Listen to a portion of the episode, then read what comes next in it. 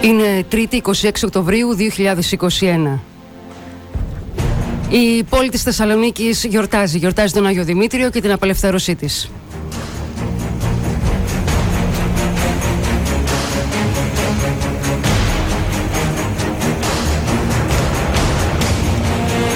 Είμαι η Θεοδόρα Καραχιουλάχ και ελάτε τώρα να γυρίσουμε το χρόνο πίσω και να μιλήσουμε, να ακούσουμε μάλλον για την απελευθέρωση της Θεσσαλονίκης, το ρόλο του Βενιζέλου, τη μυστική διπλωματία και τις συνεννοήσεις με Σερβία και Βουλγαρία, τη συμβολή της Χαλάστρας στο πέρασμα του αξιού, τις αντιθέσεις του Κωνσταντίνου με το Βενιζέλο, ο Ταξίν Μπασάς και η άνεφόρον παράδοση της πόλης και η πρώτη δοξολογία στην ελεύθερη Θεσσαλονίκη.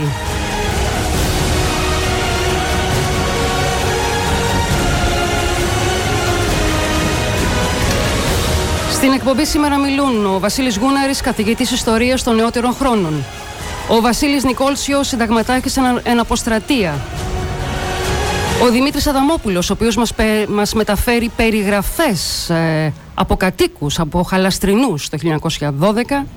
Και ο Θεόδωρος Γκλαβέρης, δικηγόρος ερευνητής που διαβάζοντας το βιβλίο του με τίτλο «Εκδισμών εκδόσεις Φιλάτος» Πραγματικά έχω μείνει με το στόμα ανοιχτό από την έρευνα την οποία έχει κάνει και είναι ένα βιβλίο βίβλος για την ε, πόλη της Θεσσαλονίκης. Και θα ξεκινήσω με τον κύριο Γκλαβέρη, ο οποίος ε, γυρίζει το χρόνο πίσω και ξεκινάμε την ιστορία.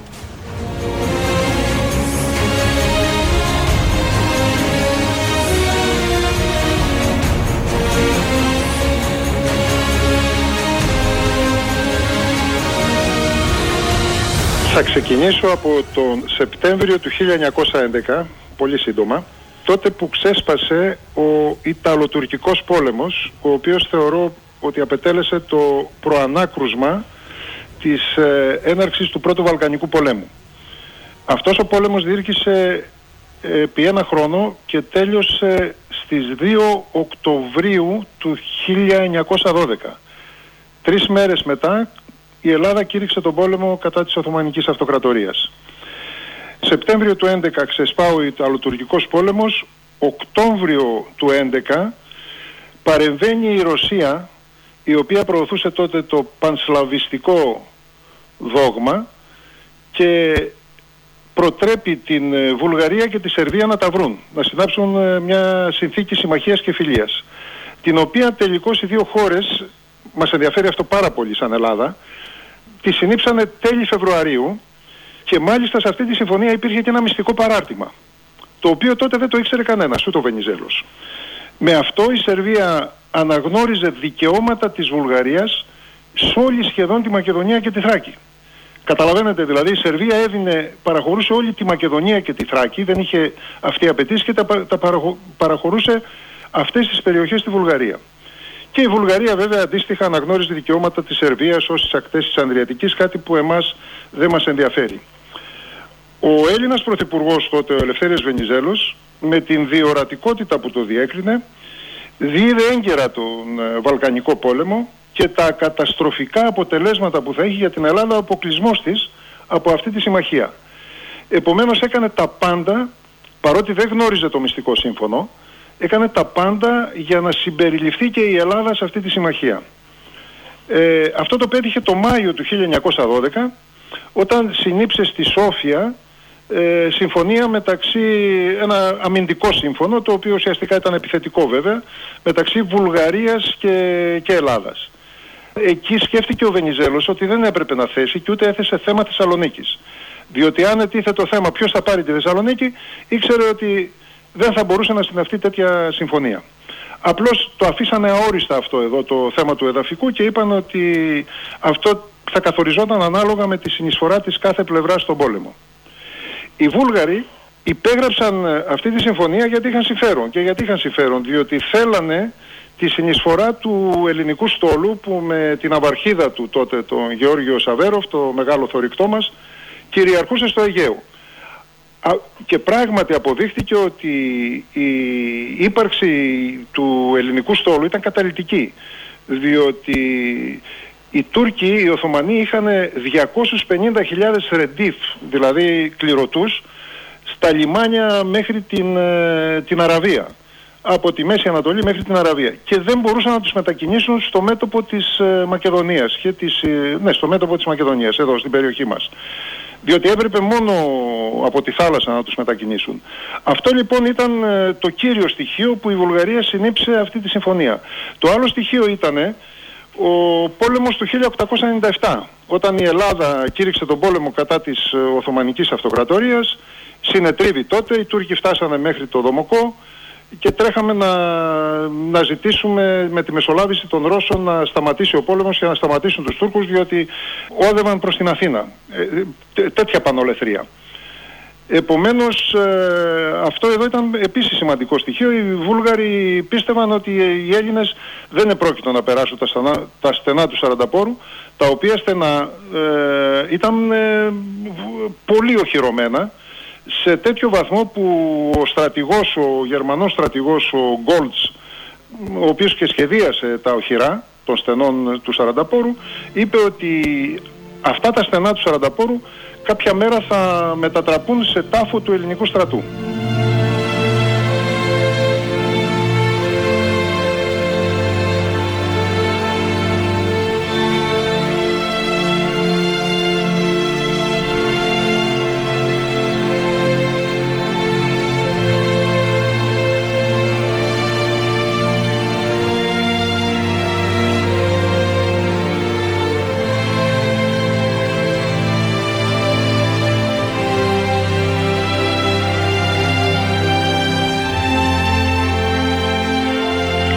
Φτάνουμε λοιπόν μετά από αυτές τις ε, συμφωνίες, φτάνουμε στις 4 Οκτωβρίου του 1912. Η Οθωμανική Αυτοκρατορία, η Τουρκία σήμερα, κηρύσσει τον ε, πόλεμο κατά της Σερβίας και της Βουλγαρίας ταυτόχρονα. Ως σύμμαχος η Ελλάδα των δύο τελευταίων χωρών, ε, την επομένη κηρύσσει τον πόλεμο κατά της Οθωμανικής Αυτοκρατορίας. Όλα βέβαια αυτά ήταν ε, προαποφασισμένα και οι πάντες ήταν προετοιμασμένοι. Ε, αρχικά η στρατιά Θεσσαλίας, δηλαδή σχεδόν όλος ο στρατός μας, εκτός από ένα τμήμα το οποίο ε, ε, βρισκόταν στην Ήπειρο για να φυλά τα σύνορα εκεί από, προς την Άρτα, εισήλθε στην Ελασσόνα και μετά από πολύ νεκρή μάχη εκπόρτισε τα στενά του Σαρανταπόρου, οπότε ο Οθωμανικός στρατός γύρω 9 και 10 Οκτωβρίου ήταν αυτό εδώ, ο Οθωμανικός στρατός με επικεφαλής στον Αλβανό υποστράτηγο έχει σημασία το όνομά του, Φερίκ Χασάν Ταξίν Πασά, θα το επαναλάβουμε συνέχεια αρκετές φορές, απόφυτο της Ζωσιμαίας Σχολής Ιωαννίνων. Ήταν ελληνοσπουδαγμένος αυτός ο Πασάς και ήταν και Αλβανός, δεν ήταν Τούρκος. Υποχώρησε αυτή η στρατιά προς το Βέρμιο και έτσι την 11η Οκτωβρίου του 1912 ο ελληνικός στρατός ήρθε στην Κοζάνη. Εκεί στην Κοζάνη παίχτηκε κυριολεκτικά όμως η τύχη της Θεσσαλονίκης. Εισήλθε στην Κοζάνη και εκεί έμεινε επί τριήμερο πολύς χρόνος. Δεν έπρεπε ε, να μείνει τόσες μέρες. Έπρεπε να συνεχίσει την καταδίωξη των Οθωμανών. Αλλά εκεί μπήκαν διάφορα ζητήματα από τις επιτελείς του Κωνσταντίνου οι οποίοι θέλαν ο ελληνικός στρατός να κινηθεί προς το βορρά. Δεν θέλανε δηλαδή να κινηθούμε προς, Θεσσα... προς Θεσσαλονίκη. Είχαν μια αντίληψη ότι έπρεπε πρώτα να συντρίψουμε τους Τούρκους γιατί ο κύριος όγκος του Οθωμανικού στρατού ήταν βόρεια. Εκεί που οι Σέρβοι δώσαν τη μεγάλη μάχη του Κουμάνοβου και τελικώς μετά από τριήμερη μάχη κατάφεραν να νικήσουν τους Οθωμανούς. Αλλά οι δικοί μας θέλαν να στραφούν προς το μοναστήρι. Όταν έκπληκτος ο Πρωθυπουργός και υπουργός Στρατιωτικών ήταν ε, ε, ταυτόχρονα, πληροφορήθηκε αυτή την ε, ολέθρια απόφαση, γιατί πρόκειται τελικώς περί απόφασης του Κωνσταντίνου να αφήσει τη Θεσσαλονίκη στο έλεος των Βουλγάρων, του τηλεγράφησε και μεταξύ αυτών του είπε ότι σπουδαίοι πολιτικοί λόγοι επιβάλλουσι να ευρεθόμεν μία ώραν ταχύτερον στη Θεσσαλονίκη. Ο Κωνσταντίνος βεβαίως αρνήθηκε να συμμορφωθεί με την εντολή του πολιτικού του προϊσταμένου, στον οποίο μάλιστα απέστειλε και ένα αφθάδες τηλεγράφημα στο οποίο ανέγραφε μεταξύ άλλων και τα εξής. Να πάυσει του λοιπού η κυβέρνησης αναρμοδίως γνωματεύουσα και ως εκ τούτου μακρόθενα αναμειγνιωμένη στα πολεμικάς επιχειρήσεις. Παρασυρμένος ο Κωνσταντίνος από το επιτελείο του και κυρίως από τον κερκυραίο υπαρχηγό του, τον ε, Βίκτορα Δούσμανη, ο οποίος ήταν και ο, ο εξαπορρίτων του, πίστευε αφελώς ότι, είναι, είναι φοβερό αυτό εδώ που λέω, αλλά πίστευαν ότι πίστευε ότι τυχόν κατάληψη της Θεσσαλονίκης από τους Βουλγάρους θα ανατρεπόταν εύκολα στο πεδίο της διπλωματίας. Δηλαδή δεν, τους ενδιαφέρε, ναι. δεν τον ενδιαφέρει το Δούσμαν αν οι Βούλγαροι πάρουν τη Θεσσαλονίκη. Μετά στις ε, διαπραγματεύσεις που θα ακολουθούσαν πίστευε ότι η Θεσσαλονίκη θα περιερχόταν στους Έλληνες. Μιλάμε για τέτοια αφέλεια. Είναι χαρακτηριστική από αυτού η φράση του Δούσμαν, η οποία περιλαμβάνεται στα απομνημονεύματά του. Εισαγωγικά. Οι Βούλγαροι θέλησαν να κατακτήσουν την Θεσσαλονίκη δια της ταχείας απλής προβαδίσεως του στρατούτων διότι ενόμιζον ότι μετά τον πόλεμο ήθελε έκαστος στο συμμάχων κρατήσει όσα εδάφη κατα... κατελάμβανε έκαστος αυτών. Δηλαδή τέτοια αφέλεια. Ας την πέρναλε γιατί νόμιζαν ότι θα γίνει δική τους σε Θεσσαλονίκη επειδή θα την καταλάμβαναν. Στο τηλεγράφημα αυτό του αρχιστρατήγου προς το Βενιζέλο, ο Πρωθυπουργός αντέδρασε ακαριέα με τη σύνταξη διατάγματος ανάκλησής του από την αρχιστρατηγία το οποίο όμως ε, τελικά μετά από παράκληση του, αυτό έπρεπε να το υπογράψει και ο βασιλιάς ο Γεώργιος, μετά από παράκληση του βασιλιά Γεώργιου προς το Βενιζέλο αποσύρθηκε αυτό. Ο Βενιζέλος βέβαια βρήκε τότε αφορμή και ζήτησε από τον βασιλιά να μεταβεί αμέσως ο ίδιος στην Κοζάνη για να συνετίσει τον υπερφύαλο πρωτότοκό του, τον Τίνο του όπως τον αποκαλούσε. Από μεσήμερο της 14ης Οκτωβρίου ο Γεώργιος με αυτοκίνητο από τη Λάρισα, όπου πήγε σιδηροδρομικά, έφτασε στην Κοζάνη. Δύο ώρες μόνο χρειάστηκε να συνομιλήσει με τον Κωνσταντίνο και μετά ο τελευταίος διέταξε όλες οι, μερα... όλες οι μεραρχίες, η στρατιά Θεσσαλίας δηλαδή, να προελάσει προς τη Βέρεια και συνακόλουθα προς τη Θεσσαλονίκη. Εκεί δηλαδή λήφθηκε η μεγάλη κρίσιμη απόφαση. Βέβαια είχαν χαθεί ήδη τρεις ολόκληρες ημέρες. Είναι αξιοσημείωτο ότι ο Δούσμανης και μετά επέμεινε σε αυτή την ε, πεδαριώδη αρχική άποψή του που προανέφερα, ισχυριζόμενος ότι η στρατιά εστράφει προς Ανατολάς, ουχή προς ταχύαν κατάληψη της Θεσσαλονίκης, αλλά προς επίθεση και καταδίωξη του εχθρού. Από την ε, προέλαση αυτή της στρατιάς Θεσσαλίας εξαιρέθηκαν δύο μεραρχίες. Η πέμπτη μεραρχία, συνολικά ήταν 7 οι μεραρχίες της ελληνικής στρατιάς, ε, εξαιρέθηκε η πέμπτη μεραρχία που τάχθηκε να καλύψει τα νότα της στρατιάς, δηλαδή έμεινε στην περιοχή και προς τη Φλόρινα εκεί, ε, και η έβδομη μεραρχία που με επικεφαλής στο συνταγματάρχη κλεωμένη κλεωμένους κινήθηκε προς την Κατερίνη διαμέσου των στενών της Πέτρας. Αυτή η τελευταία μεραρχία μας, θα τη συναντήσουμε και στη συνέχεια. Ε, δεν έλαβε καν ε, μέρος στη μάχη του Σαρανταπόρου. Ε, κινήθηκε κατευθείαν μέσω των πιερίων και των στενών της Πέτρας για να φτάσει στην Κατερίνη. Ναι.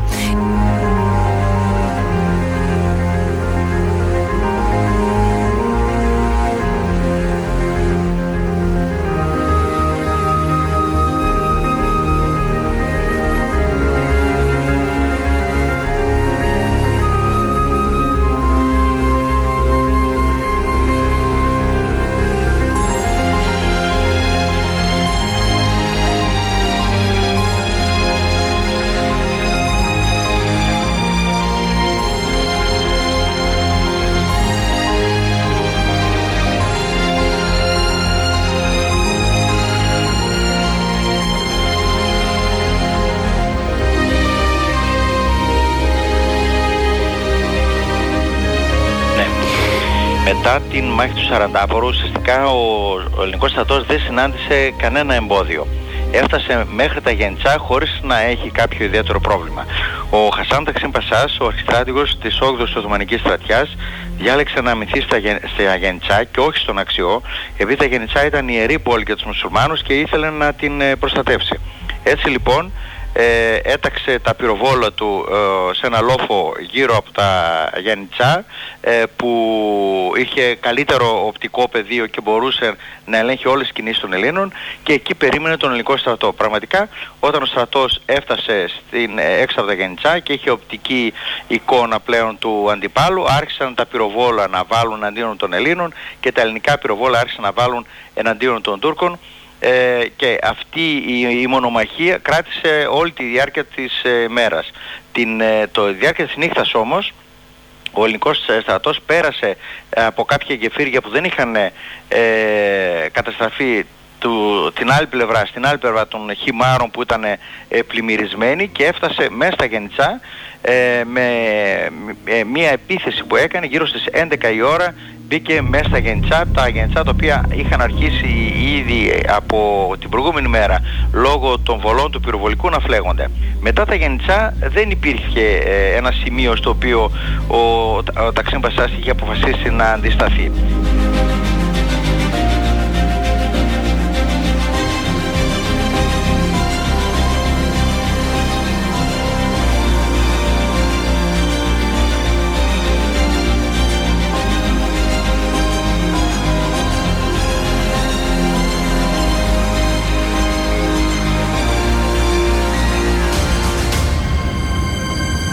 Βιαζόταν ο στρατός να μπει στην πόλη για να μην μπουν οι Βουλγαροί. Ναι βεβαίως. Ο Βενιζέλος παρότι δεν είχε πληροφορίες. Θα δούμε στη συνέχεια ότι το πληροφορήθηκε γύρω στις 22-23 Οκτωβρίου ότι οι Βούλγαροι κατεβαίνουν προς τη Θεσσαλονίκη ε, με τη διορατικότητα και την οξυδέρκεια που το διέκρινε πίστευε ότι οι Βούλγαροι κάποια στιγμή θα κινηθούν κατά της Θεσσαλονίκης. Παρότι ο κύριος όγκος του στρατού τους είχε στραφεί προς την Κωνσταντινούπολη. Εκεί μάχονταν στην περιοχή της ε, Τσατάλτζας, 60 χιλιόμετρα έξω από την ε, Κωνσταντινούπολη. Πίστευε θα κατέβει, γι' αυτό και πίεζε όσο το δυνατόν ταχύτερα ο στρατός να πάρει τη Θεσσαλονίκη. Διότι αν δεν καταλάβαν τη Θεσσαλονίκη, ε, αυτό για τον ελληνισμό θα ήταν καταστροφή. Προηγουμένως υπήρχε ένα ανεξάρτητο σώμα προσκόπων, όλο και όλο 200 παλέμαχοι μακεδονομάχοι ήταν αυτοί, με επικεφαλής τον λοχαγό Κωνσταντίνο Μαζαράκη Ενιάν, τον ε, καπετάνα Κρήτα του Μακεδονικού Αγώνα, αυτοί λοιπόν οι πρόσκοποι, έτσι τους ονόμαζαν, που παλέμαχοι μακεδονομάχοι ήταν, έφτασαν σιδηροδρομικά από, από την Νότια Ελλάδα, τη, τα, από την Ελλάδα, από την τότε ελληνική επικράτεια, έφτασαν σιδηροδρομικά στο συνοριακό σταθμό Τσάγεζη. Το Τσάγεζη είναι το σημερινό στόμιο στις εκβολές του Ποινιού. Και από εκεί με ένα μικρό ατμόπλιο προωθήθηκαν προς το Λιτόχωρο. Από εκεί οι 200 αυτοί μπαρουτοκαπνισμένοι καταδρομής έφτασαν στην ανατολική έξοδο των στενών της Πέτρας από όπου βοήθησαν, ειδοποίησαν την 7η ημεραρχία γιατί στενά ήταν και φοβόταν μην παγιδευτεί η ημεραρχία να κινηθεί προς την Κατερίνη στην οποία τελικά η 7η ημεραρχία εισήλθε στις 16 Οκτωβρίου 1912. Έτσι, στις, πράγματι στις 16 ε, Οκτωβρίου η στρατιά εισήλθε και στη Βέρεια όπου εκεί έχασε άλλο ένα διήμερο τριήμερο. Αναπαύτηκε δηλαδή τουλάχιστον ένα διήμερο και το πρωί μόλις στις 19 Οκτωβρίου από τη 16 που εισήλθε στη Βέρεια, ξεκίνησε για την ιερή πόλη των Οθωμανών τη γεννήση Βαρδάρ. Δηλαδή γεννής Βαρδάρ σημαίνει ε, νέα πόλη του Βαρδάρη, του ποταμού Βαρδάρη. Και πράγματι αυτή ήταν η ιερή πόλη τα Γιάννητσά, διότι Γέννητσα ε, λεγόταν τότε, διότι και έχουμε και το τζαμί. ο Γαζί Ευρενός. Ναι, ναι. Υπάρχει ο τάφος και ο τάφος των απογόνων του. Ε, στα Γιάννητσά, εκεί στην περιοχή των Γιάννητσών, στους λόγους των Γιάννητσών, την ανέμενε τη στρατιά μας ο Οθωμανικός στρατός με τον Ταξίν Πασά βέβαια, ο οποίος εγκατέστησε το στρατηγείο του για αυτή τη μάχη στο Τσόχαλαρ, είναι το σημερινό Παρθένιο.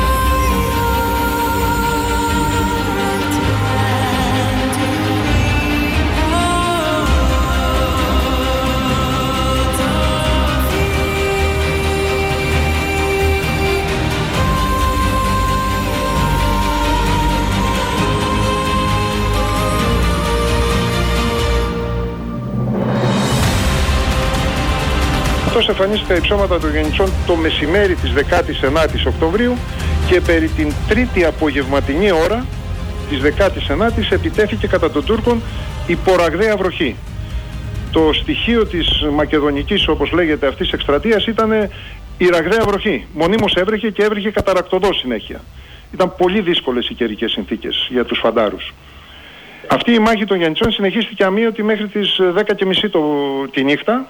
Σταμάτησε αναγκαστικά για να περισυλλέξουν και τους τραυματίες και ε, δεν μπορούσε να συνεχιστεί κιόλας. Βέβαια περιμένανε να ξημερώσει η επόμενη και, και από τα χαράματα της 20 Οκτωβρίου ξανάρχισε η μάχη. Μέχρι, κράτησε μέχρι τις 10 το πρωί, οπότε η έκτη μεραρχία με επικεφαλής τον ε, Παναγιώτη Δαγκλή, τον επιτελάρχη. Ο Παναγιώτης Δαγκλής είναι το μετέπειτα μέλος της Τριανδρίας, Βενιζέλος Κουντουριώτης Δαγκλής. Υπερφαλάγγισε την αμυντική διάταξη των Τούρκων και τους υποχρέωσε άτακτη φυγή. Οι πρώτοι Έλληνες στρατιώτες εισήλθαν στα Γιάννητσά γύρω στις 11 το πρωί της 20 Οκτωβρίου. Στο μεταξύ να πάμε και στην 7η μεραρχία, εισήλθε στην περιοχή του Ρουμλουκιού, δηλαδή εκεί η περιοχή της Αλεξάνδρειας και στρατονίστηκε στο Νησέλη, στο χωριό Νησέλη από όπου άκουγε τα όπλα των, ε, το, από τις 19 που άρχισε η μάχη, στις 19 έφτασε και 7η μεραρχία, άκουγε τα κανόνια που βαρούσαν αλλά από μια κακή συνεννόηση ενώ θα μπορούσε να κάνει μια κυκλωτική κίνηση και να περικυκλώσει τους Τούρκους, να ε, εμφανιστεί στα νότα των Τούρκων, έμεινε εκεί και περίμενε. Ανατολικά του χωριού αυτού του νησελίου διερχόταν ο, ο ποταμός Λουδίας. Ε, τότε λεγόταν Καρασμάκο Λουδίας, μαύρο ασμάκι, δηλαδή μαύρο κανάλι, μαύρο ποτάμι, επί το οποίο υπήρχαν πάνω στο Λουδία δύο γέφυρες σε μικρή απόσταση μεταξύ τους. Η μία ήταν η σιδερένια, η σιδηροδρομική και η άλλη ήταν η οδική γέφυρα, ξύλινη. Ο Ταξίν Πασάζ, πριν ακόμη αρχίσει η μάχη των Γιάννητσών, έστειλε περίπου 3.000 Οθωμανούς στρατιώτες με την εντολή να παρεμποδίσουν τυχόν κυκλωτική κίνηση αυτής, αυτό που είπαμε προηγουμένως, της 7ης μεραρχίας. Συγχρόνως όμως μια ομάδα από 50 προσκόπους στρατονίστηκε δυτικά της σιδηροδρομικής γέφυρας του Λουδία και το πρωί της 20 Οκτωβρίου, δηλαδή της δεύτερης μέρας της μάχης των Γιάννητσών, έχουμε μια άλλη μάχη εκεί κοντά στο πλατή. Το πρωί λοιπόν της 20 Οκτωβρίου οι πρόσκοποι αυτοί δέχτηκαν την επίθεση των Οθωμανών. Ε, συνεπικουρούμενοι από κάποια τμήματα του ευζωνικού αποσπάσματος αντεπιτέθηκαν οι πρόσφοροι με σφοδρότητα και ανάγκασαν τους Οθωμανούς να υποχωρήσουν προς την ανατολική όχθη του ποταμού Λουδία. Ακολούθησε φωνική μάχη η οποία τελικώς έληξε νικηφόρα για τα, ε, για τα εμπλακέντα ελληνικά τμήματα. Όχι όλη η μεραρχία, η μεραρχία δεν είναι πλάκη διότι δεν υπήρχε καλή συνεννόηση. Οι Οθωμανοί υποχώρησαν προς το Κίρτζιλαρ, είναι το άδεντρο, το σημερινό Μάλιστα. άδεντρο. Οι Οθωμανοί επιβιβάστηκαν στο τρένο και έφυγαν για τον Αξιό. Είναι, αυτό το αναφέρω γιατί εκεί στο πλατή υπάρχει ένα μνημείο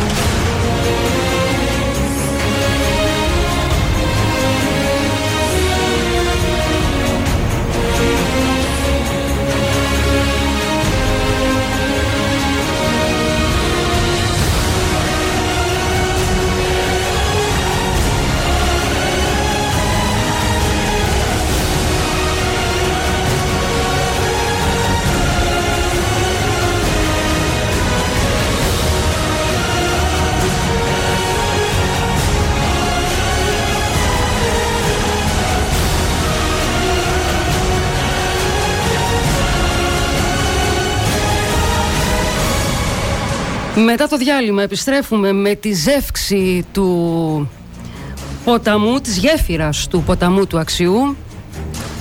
Προηγήθηκε η ανατίναξη, η συμβολή των χαλαστρινών έτσι ώστε να μπορέσουν να φτιαχτεί η γέφυρα και να περάσει ο στρατός.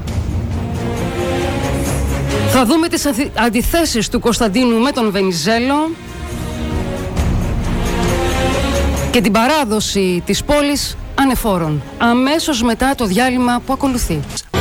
Ακούτε ράδιο Θεσσαλονίκη, καλό πρωινό σε όλους. χρόνια πολλά Θεσσαλονίκη.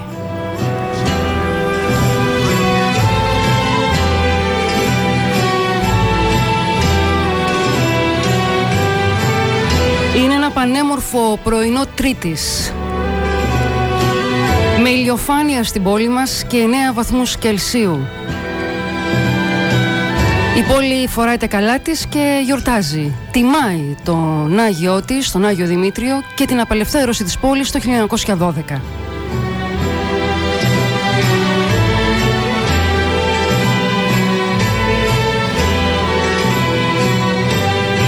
Τιμώντας τη σημερινή ημέρα κάνουμε και εμείς ένα αφιέρωμα, το Ράδιο Θεσσαλονίκη στην απελευθέρωση της πόλης.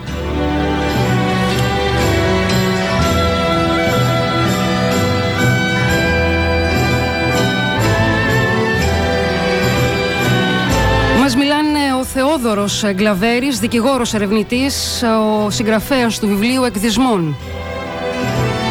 Ο Βασίλης Γούνερης, καθηγητής ιστορίας νεότερων χρόνων. Ο Βασίλης Νικόλτσιος, συνταγματάρχης σε αναποστρατεία. Και ο Δημήτρης Αδαμόπουλος μας μεταφέρει περιγραφές έτσι όπως διασώθηκαν από τους χαλαστρινούς.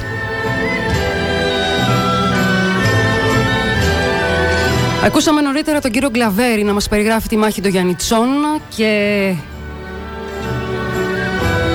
την ανατίναξη. Θα ακούσουμε τώρα για την ανατίναξη του αξιού και αμέσως μετά το τι έκαναν οι χαλαστρινοί για να μπορέσει να περάσει από το δυτικό τμήμα του αξιού ο στρατός για να μπορέσει να έρθει στη Θεσσαλονίκη.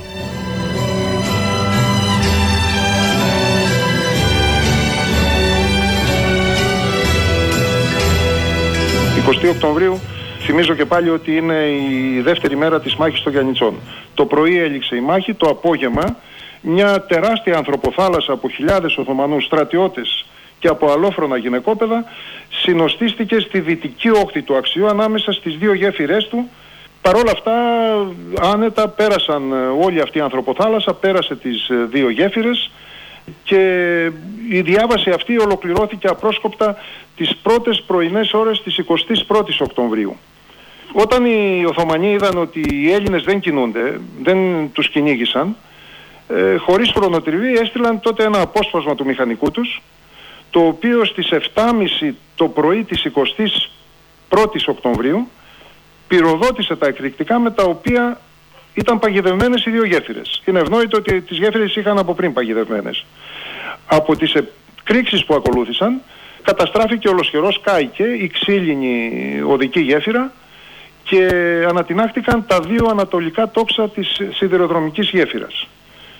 Ε, επρόκειτο για μια εντελώς ασύγνωστη αβελτηρία, για να μην πω βλακεία, του Γενικού Επιτελείου, το οποίο οδήγησε σε μια μεγάλη ευκαιρία να εχμαλωτήσουν ανέμακτα την Οθωμανική στρατιά και να προχωρήσουν πολύ γρήγορα στην ε, ανεμπόδιστη κατάληψη της Θεσσαλονίκης.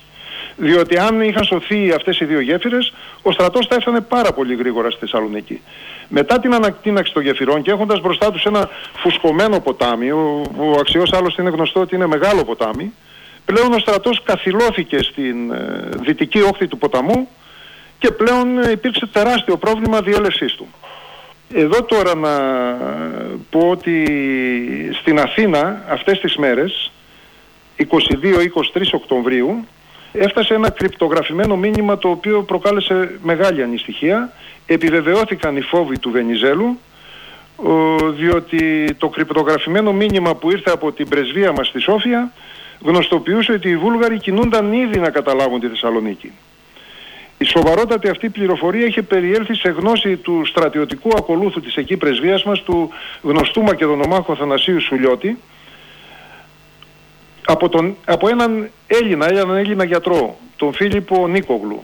Υπάρχει πρωτομή του στη Θεσσαλονίκη σε ένα σημείο της ε, Βασιλίσης Όλγας, σε ένα παρκάκι εκεί επί της Βασιλίσης Όλγας. Ο οποίος ε, Φίλιππος Νίκογλου, ανατολικορομιλιώτης, ως ε, βούλγαρος υπήκος, υπηρετούσε στο χειρουργείο της 7ης Βουλγαρικής Μεραρχίας.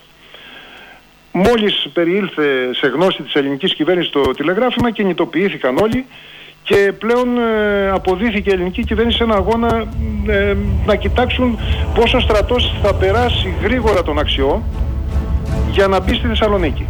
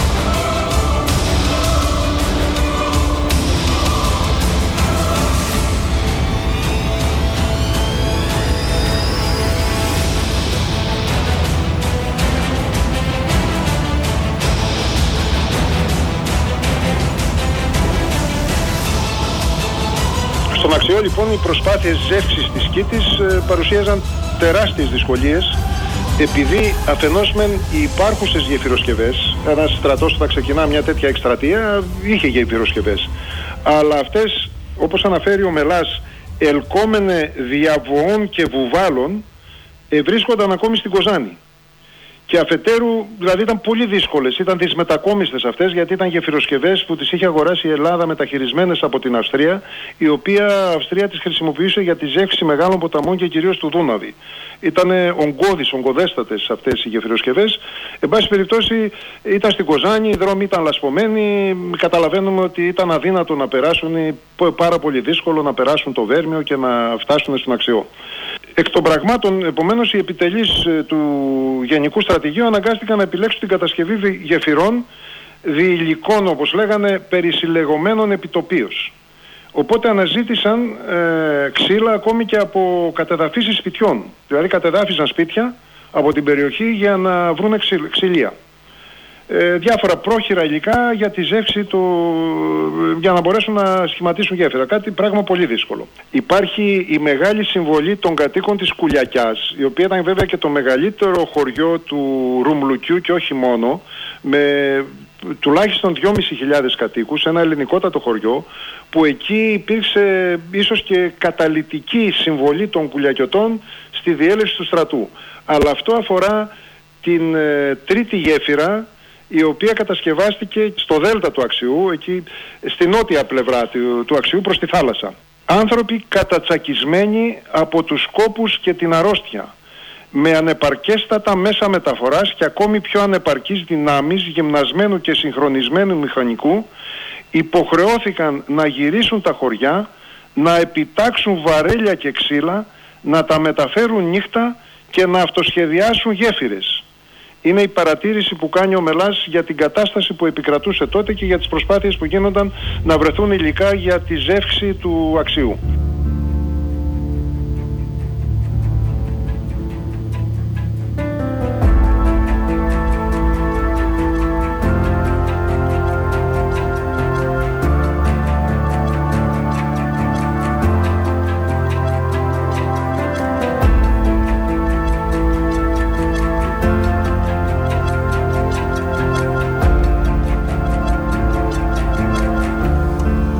Δημήτρης Αδαμόπουλος περιγράφει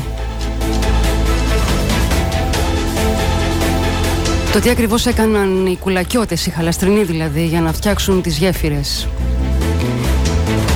Μετά από μαρτυρίες που έχει συλλέξει πολλά χρόνια από την περιοχή του.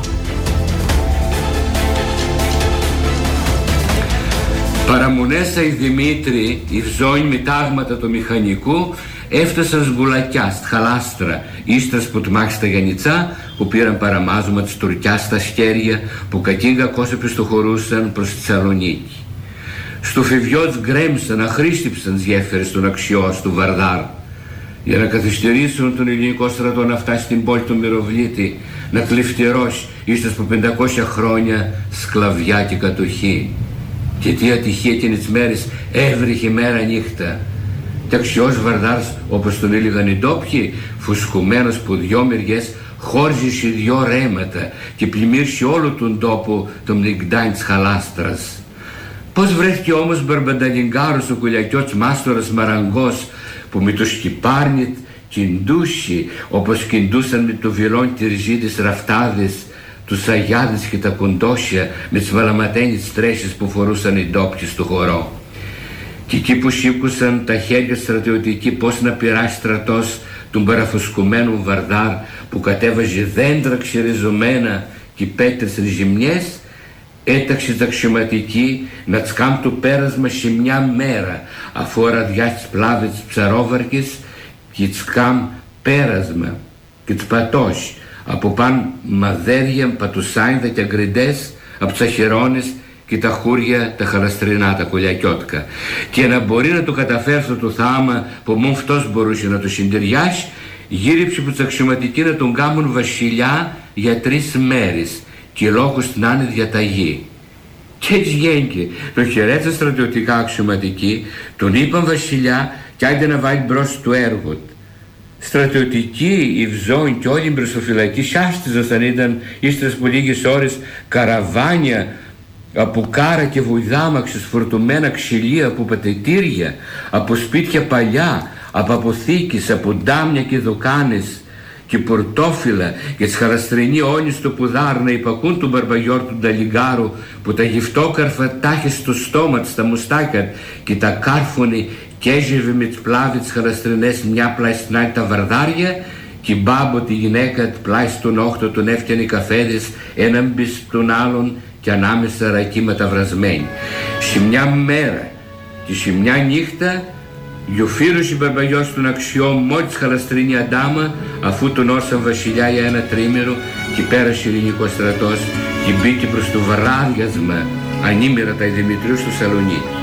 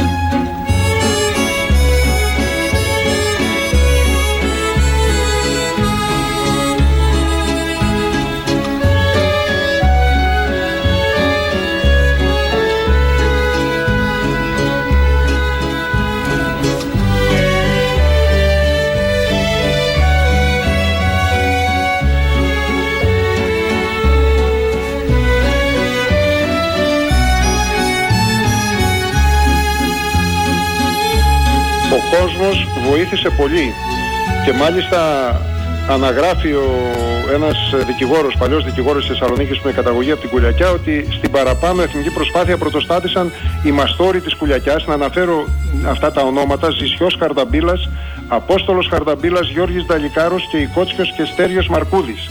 Και Ρεστετζίδες. Και Ρεστετζίδες ήταν εξηλέμποροι που πρόσφεραν μαδέρια και καδρόνια τα οποία παρέλαβε ο τότε Λοχίας Κυριάκος Ελευθερίου Βενιζέλος. Ε, εκτός από αυτή τη συμμετοχή υπήρχαν οι τεχνίτες και αλληλείς που συνεισέφεραν την τεχνογνωσία τους και υπήρχαν και οι άλλοι οι κάτοικοι οι οποίοι βοήθησαν γενικώς να στηθούν αυτές οι γέφυρες. Αλλά βέβαια την ευθύνη της ε, ζεύξης του ποταμού την είχε το μηχανικό. Αυτή, γι' αυτό ακριβώς το λόγο και η επίσημη ελληνική πολιτεία αναγνώρισε αυτή τη συνεισφορά των κουλιακιωτών και την, ε, λίγο τρεις εβδομάδες μετά, στις 15 Νοεμβρίου 1912, ο Κωνσταντίνος, ο αρχιστράτηγος και διάδοχος ακόμη, απέστειλε ένα τηλεγράφημα στον πρόεδρο της Κουλιακιάς, τον Βασίλειο Ζακαλκά. Μιλάμε για 15 Οκτωβρίου 1912, με το οποίο του εξέφραζε εγκάρδια ευχαριστήρια προς τον λαό Κουλιακιάς και ημάς. Αυτό το τηλεγράφημα υπάρχει και μάλιστα το έχω και στο βιβλίο εκδισμών.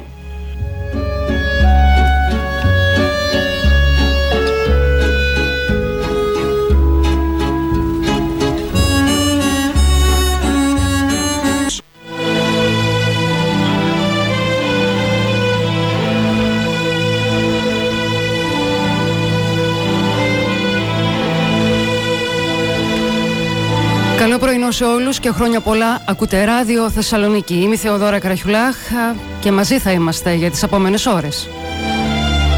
Όλη η δημοσιογραφική ομάδα του Ράδιο Θεσσαλονίκη, Δημήτρης Συρμάτσης, Χρήστος Νικολαίδης, Βάσια Γκανάρα, Ελένη Πιμενίδου και Μαρία Ζαφυρίου στη thesnews.gr. Παρακολουθούμε τα της ημέρας σε λίγο και γύρω στις 10.30 με 11 θα ξεκινήσει και η δοξολογία στον ε, Άγιο Δημήτριο. Νωρίτερα είχαμε την έπαρση της σημαίας παρουσία της ε, Προέδρου της Δημοκρατίας της κυρίας Εκλαροπούλου. Σήμερα η πόλη γιορτάζει, φορά τα γιορτινά της και έτσι και εμείς ε, την τιμάμε με το δικό μας τρόπο.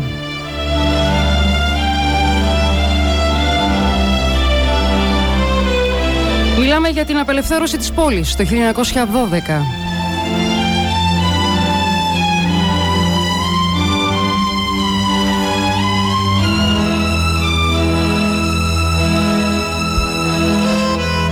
Για το αφιέρωμα του Ράδιο Θεσσαλονίκη σε αυτή την εκπομπή μίλησαν ε, ο Θεόδωρος Γκλαβέρης, δικηγόρος ερευνητής, ο συγγραφέας του βιβλίου Εκδισμών, ο Βασίλης Γούναρης, καθηγητής ιστορίας νεότερων χρόνων, ο Βασίλης Νικόλτσιος, συνταγματάρχης αποστρατεία και ο Δημήτρης Αδαμόπουλος με την τοπιολιαλιά των κουλακιωτών μας μετέφερε τις περιγραφές και τις μαρτυρίες των ανθρώπων που έζησαν τότε την απελευθέρωση.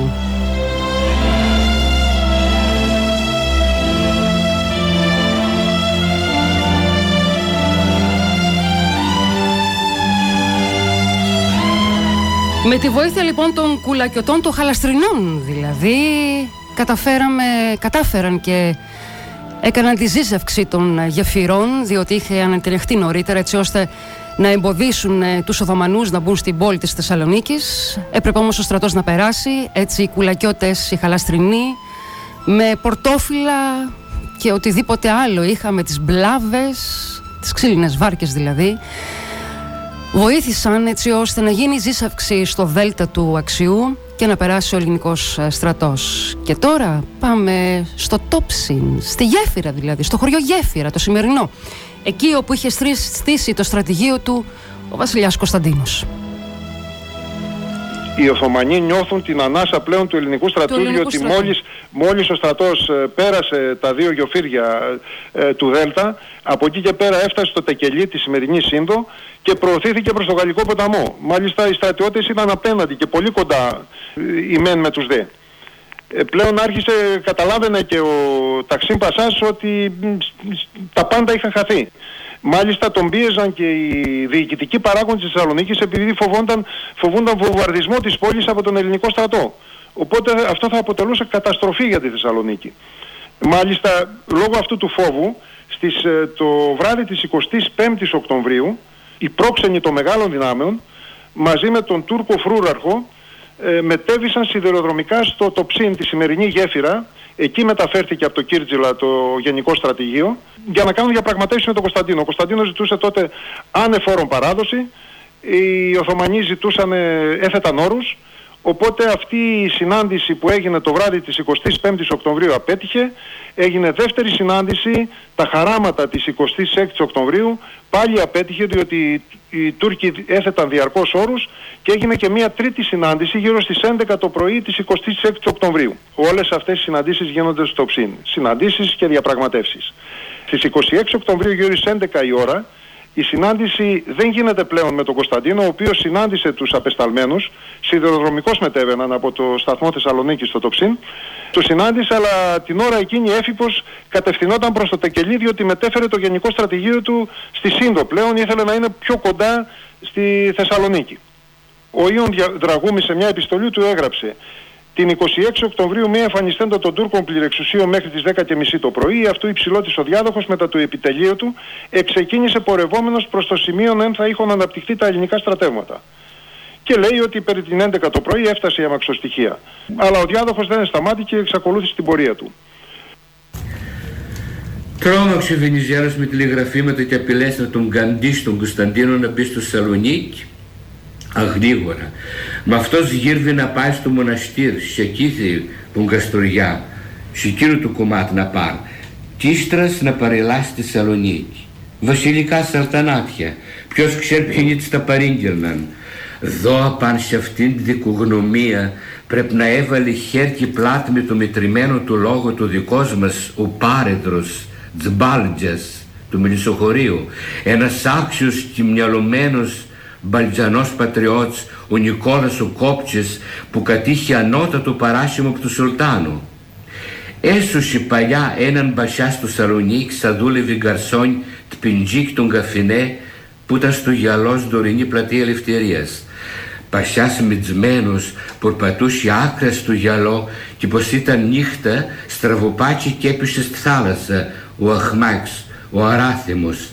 Οι φρουρίτ φώναζαν και, και ούρλιαζαν και τσίρζαν «Γιαζίκ μπε βοήθηκιο, γιαζίκ, γιαζίκ». Δεν ήξεραν που κουλίμ. Αν ήταν ντουγάνια, ακαμάτιδες και πλάσι σάλτσι ο δικός μας έπεσε στη θάλασσα και τον έσωσε τον Τούρκο τον τρανό. Σε μια εβδομάδα τον κάλεσαν επίσημα στο κονάξι του διοικητήριο και με μουσικές που βαρούσαν τον τουρκικό του Μάρσ, τον ύμνο, τον κρέμασαν χρυσό παράσιμο με τον Ντουρά του Σουλτάν Χαμίτ. Με, τα...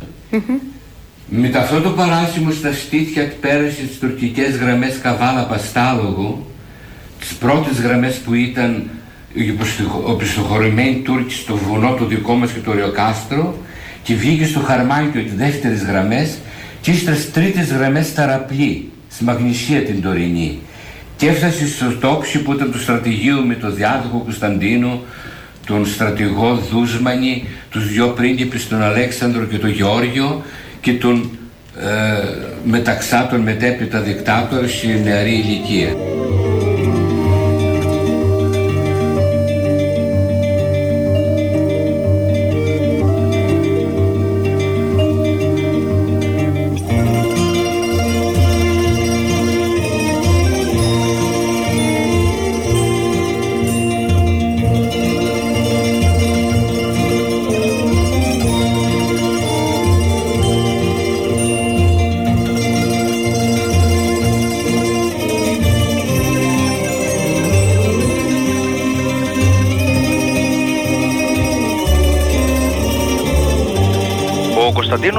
Μάχη των Γιαννητσών, κινούμενος προς Θεσσαλονίκη, έφτασε στη Γέφυρα, στην ε, ε, αγροτική έπαυλη Μοδιάνο, στη θερινή έπαυλη Μοδιάνο, όπου και διανυκτέρευσε. Εκεί έφτασε το βράδυ της 24ης Οκτωβρίου. Την άλλη μέρα ε, το μεσημέρι δέχθηκε μια τουρκική αντιπροσωπεία από τον Σεφίκ Πασά, τον επιτελάρχη του Χασάν Ταξιν Πασά, ο οποίος του ζήτησε να, να ε, συνεργαστεί με τον Χασάν Ταξιμπασά για να του παραδώσει ο Πασάς στην πόλη και αυτό που ζητούσε ο Πασάς είναι ο στρατός, ο Οθωμανικός στρατός να μείνει στο στρατόπεδο στο Καραμπορνού μέχρι το τέλος του πολέμου και από εκεί με ελληνικά μεταγωγικά να μεταφερθεί μετά τη λήξη του πολέμου να μεταφερθεί στη Σμύρνη.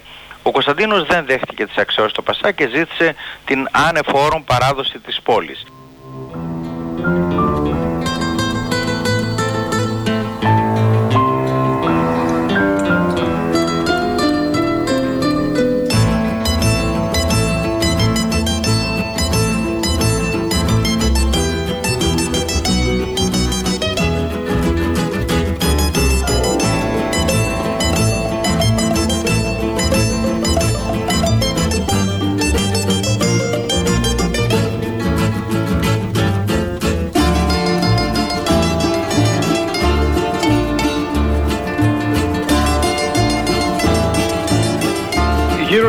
Το απόγευμα υπήρξε επαφή ε, του απεσταλμένου του Χασάν Ταξίν Πασά με τα ελληνικά στρατεύματα. 26η 4 το απόγευμα. Το απόγευμα, μάλιστα.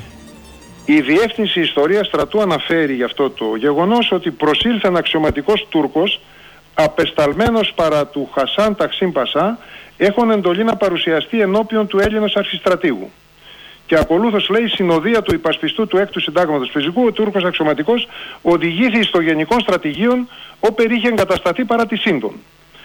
Ε, έχουμε όμως και μια αφήγηση αυτού του ίδιου του υπασπιστού που αναφέρει η ιστορία του στρατού. Ε, ονομαζόταν ε, Διονύσιος Γεωργίου, ήταν υπολοχαγός της τρίτης μεραρχίας, ο οποίος αναφέρει στα απομνημονεύματά του ότι περί την Τετάρτη μετά μεσηβρίαν ώραν και ακριβώς όταν φτάσαμε στο ύψος τρία χάνια, τα τρία χάνια είναι κάπου κοντά στα διαβατά, ήταν ένας πολύ μικρός οικισμός, παρετήρησα με τα κιάλια ότι ήρχοντο από το Δαούτ Μπαλί εξέφυπη εντροχασμό. Δηλαδή οι πίσοι οι οποίοι τρέχανε. Ενής εις είχε σημαία λευκήν κρατών ταύτην επικοντού. Ήσαν εις μέραρχος της χωροφυλακής, εις υπολοχαγός του πυροβολικού και τέσσερις υπείς συνεννοήθη μεγαλιστή με τον υπολοχαγόν ενώ ο Μύραρχος έχουν ιδιόχειρον επιστολή του Χασάν Ταξίν Πασά προσέθεσε ότι έχει εντολή να την εγχειρήσει η διοχείριση των αρχιστράτηγων. Και λέει ο Γεωργίου πάλι αυτός ο Έλληνας υπολογαγός ότι ο Κωνσταντίνος αφού προσεκάλεσε τους αημνίστους Δούσμανη και Μεταξάν μου συνέστησε να τους ακολουθήσω ή να παραστώ με ταυτόν εις τας διαπραγματεύσεις. Οι πέφσαντες τότε τους ύπους μας μετά του Τούρκου Μοιράργου κατευθύνθημεν εις Δαούτ, Μπαλί. Εκεί που δηλαδή που ήταν το αρχηγείο του Ταξίμ Πασά. Το Νταούτ Μπαλί που ήταν; Ποιο είναι. Είναι; το σημερινό παλαιόκαστρο του Δήμου Ωρεοκάστρου. Ο, Χασί, ο Ταξίμ Πασάς από το στρατηγείο του έστειλε τον απεσταλμένο του με ιδιόχειρη επιστολή του και την παρέδωσε στον Κωνσταντίνο και στην οποία επιστολή ανέφερε ότι δέχομαι τους όρους σου και οι όροι του Κωνσταντίνου ήταν ανεφόρον παράδοση. Από εκεί και πέρα έπρεπε να γίνει συνάντηση για την υπογραφή του σχετικού πρωτοκόλου. Ξεκίνησαν από το σιδηροδρομικό σταθμό της Σύνδου οι δύο Έλληνες αξιωματικοί πληρεξούσιοι του Κωνσταντίνου, ο Δούσμανης ε, αντισυνταγματάρχης με τον Ιωάννη Μεταξά, για να πάνε να συναντήσουν τον Ταξίν Πασά. Ε, πήγαν μέσω Δαούτ Μπαλί. Εκεί οι Τούρκοι τους ταλαιπώρησαν. Δεν υπήρχε ο Πασάς εκεί. Ο Πασάς ήταν στο διοικητήριο μέσα στη Θεσσαλονίκη και νύχτα ε, τους οδήγησαν μετά από αρκετή ταλαιπωρία και μέσα στη βροχή στο διοικητήριο, το σημερινό διοικητήριο, το, το κονάκι τότε της ε, Θεσσαλονίκης. Ε, και εκεί πλέον ε, έγινε η συνάντηση και υπογρα... συντάχθηκε στη γαλλική γλώσσα το πρωτόκολλο για την ανεφόρον παράδοση της πόλης και το υπέγραψαν ε, ε, ο, ο Ταξίν Πασάς από τη μια και οι Έλληνες, οι δύο Έλληνες πληρεξούσιοι, ο Δούσμανης και ο Μεταξάς.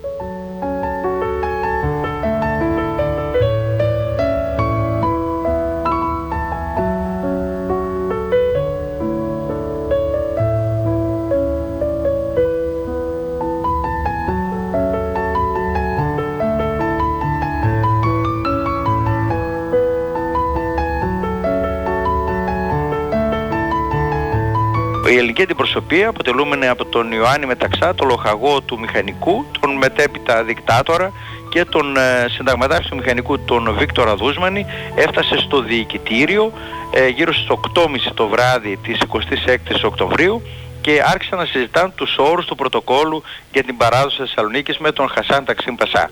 Η γλώσσα στην οποία συζητούσαν ήταν τα ελληνικά γιατί ο Πασάς ε, γνώριζε πολύ καλά ελληνικά, έχει τελειώσει ελληνικό σχολείο της Ζωσουμαίας Σχολής στα Γιάννενα και καταλαβαίνετε ότι τα ελληνικά του ήταν πάρα πολύ καλά.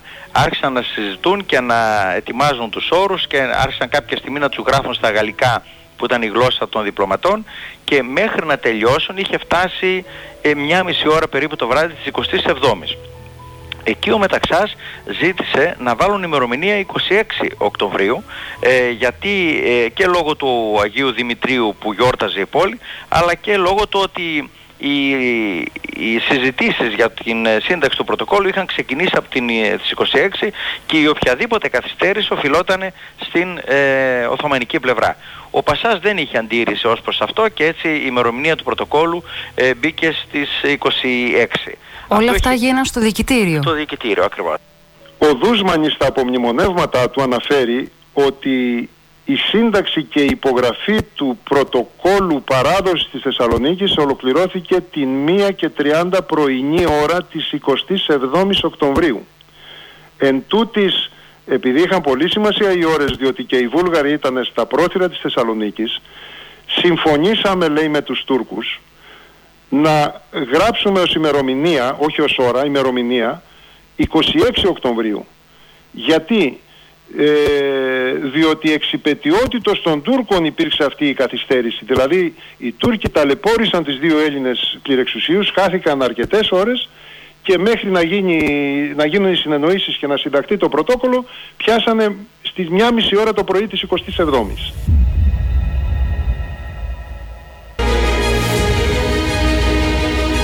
Εδώ έχει σημασία να σας πω ένα κρίσιμο σημείο, για, για, μάλλον ένα σημείο για την κρισιμότητα των ορών και για το πώς τις βίωνε ο Κωνσταντίνος αυτές τις ώρες, ε, όπως ε, τις περιγράφει ο Φίλιππος Δραγούμης, ο αδελφός του Ιώνα ο οποίος λέει ότι έφτασε το βράδυ στο σιδηροδρομικό σταθμό του Τεκελή ήταν 26 του Οκτώβρη του 1912, γράφει ο Φίλιππος, του Αγίου Δημητρίου.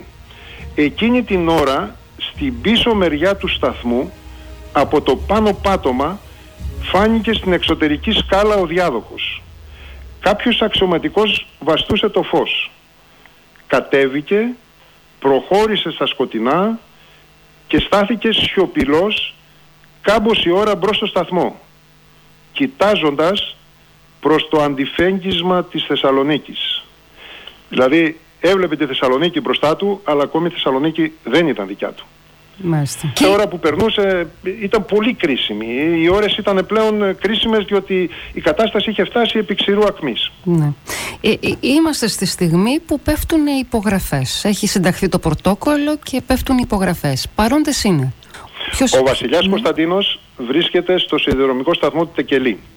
Παρόντες είναι από την πλευρά των Ελλήνων ο αντισυνταγματάρχης Βίκτορ Δούσμανης και ο λοχαγός Ιωάννης Μεταξάς και από την πλευρά των Οθωμανών είναι ο Χασάν Ταξίν Πασάς. Και βέβαια και ο γιος του και η πασπιστής του, ο Οθωμανός Ταγματάρχης, ο Κενάν Μεσαρέ, ο γνωστός ζωγράφος που έμεινε, έζησε και πέθανε στα Γιάννενα. Ε, ο οποίος αποτύπωσε αυτή τη στιγμή σε πίνακα. Ναι, ναι, ναι. Όλα αυτά τα βίωσε. Και μάλιστα δεν είναι μόνο αυτό εδώ όπως θα πω παρακάτω, ε, έγινε, έγινε, δέχτηκε μεγάλες πιέσεις από τους Βουλγάρους να πείσει τον πατέρα του να υπογράψει και ένα δεύτερο πρωτόκολλο παράδοσης, συμπαράδοσης της Θεσσαλονίκης και στους Βουλγάρους, κάτι που θα ήταν καταστροφικό για την πόλη.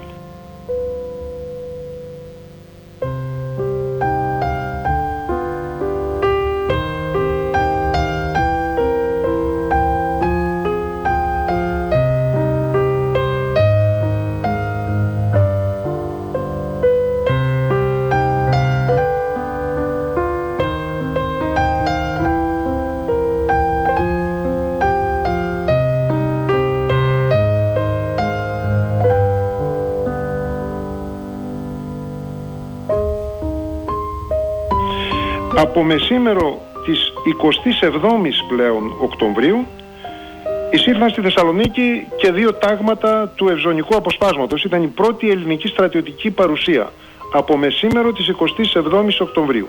Αλλά αυτά δεν επαρκούσαν βέβαια. Άλλωστε στις 27 Οκτωβρίου έγινε και ένα άλλο τραγικό λάθος. Ενώ η πόλη τελούσε υπό ελληνική κατοχή, στο διοικητήριό της συνέχιζε να κυματίζει ολιμερής η τουρκική σημαία και να διαμένει και ο Χασάν Ταξίν Πασά παρότι ήταν εχμάλωτος πολέμου. Παρότι ήταν εχμάλωτος πολέμου θα δούμε ότι δέχτηκε και τους Βουλγάρους στο διοικητήριο. Το απόγευμα της 27ης Οκτωβρίου εμφανίστηκαν πράγματι στις βόρειες παρυφές Θεσσαλονίκης οι Βούλγαροι με στόχο να εξασφαλίσουν τη συγκυριαρχία είτε με τη βία είτε με τη διπλωματία. Κατάφεραν τότε, απόγευμα της 27ης, τέσσερις Βούλγαροι αξιωματικοί να μπουν μέσα στην πόλη. Τους άφησαν οι Έλληνες, ε, τέσσερις Βούλγαροι αξιωματικοί ήταν, παρεκάλεσαν, άλλωστε σύμμαχοι ήταν, έστω και μέσα εισαγωγικά, και συνάντησαν γύρω στις 8 το βράδυ της 27ης στο διοικητήριο των Ταξίν Πασά. Σε εκείνο το χώρο που ήδη έπρεπε να βρίσκεται ο Κωνσταντίνος. Ο Ταξίν Πασά δεν είχε καμιά δουλειά. Και βεβαίως αν πήγαινε ο Κωνσταντίνος δεν θα βρισκόταν εκεί ο Ταξίν Πασά.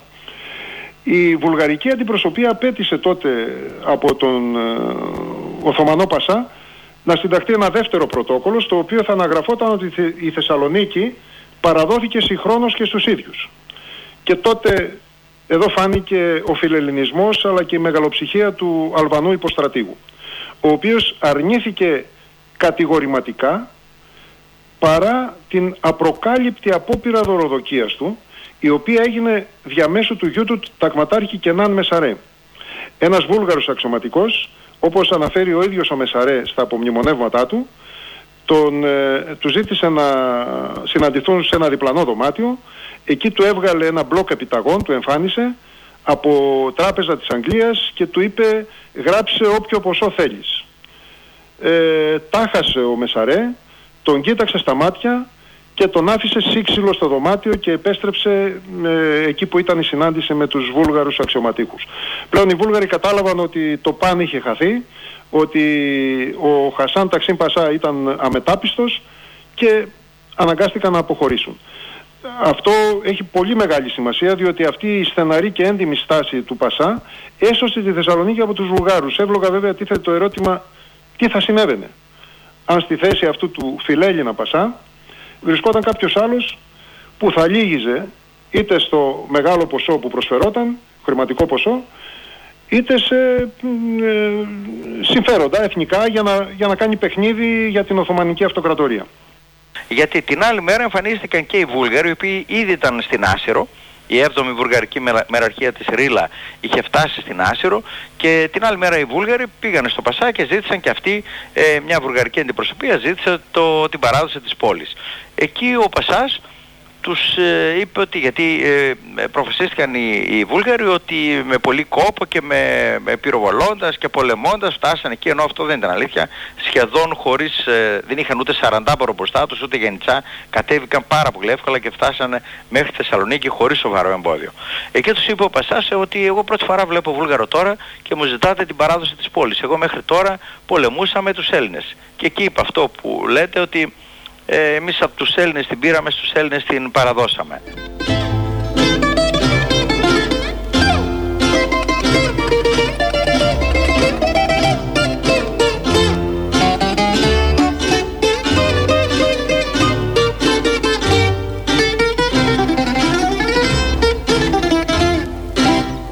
Θεσσαλονίκη μου μεγάλη φτωχομάνα εσύ που βγάζεις τα καλύτερα παιδιά Θεσσαλονίκη μου μεγάλη φτωχομάνα Όπου κι αν πάω σε έχω πάντα στην καρδιά.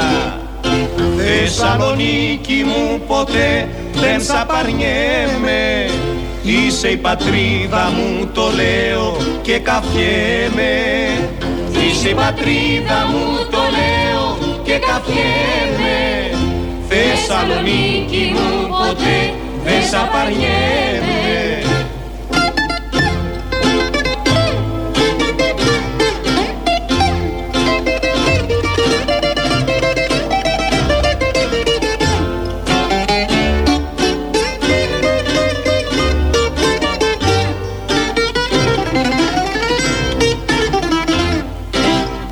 Θεσσαλονίκη μου κι αν είμαι μακριά σου Πάντα θυμάμαι το όνομά σου το γλυκό.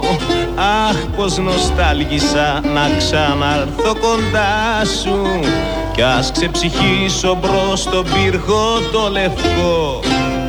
Θεσσαλονίκη μου ποτέ δεν σ' απαρνιέμαι Είσαι η πατρίδα μου το λέω και καφιέμαι Είσαι η πατρίδα μου το λέω και καφιέμαι Θεσσαλονίκη μου ποτέ δεν σ' απαρνιέμαι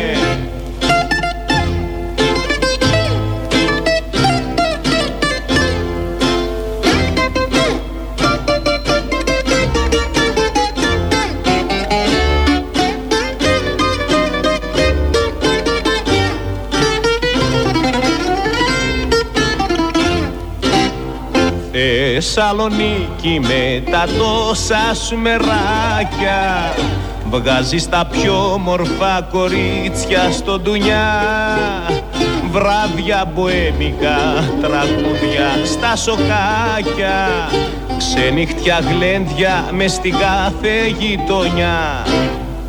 Θεσσαλονίκη μου ποτέ δεν σ' απαρνιέμαι Είσαι η πατρίδα μου το λέω και καφιέμαι Είσαι η πατρίδα μου το λέω και καφιέμαι Θεσσαλονίκη μου ποτέ δεν σ' απαρνιέμαι Πρώτα όμως θέλω να καλημερίσω στην παρέα τον Στέφανο Διαμαντόπουλο. Καλημέρα, χρόνια πολλά. Χρόνια πολλά.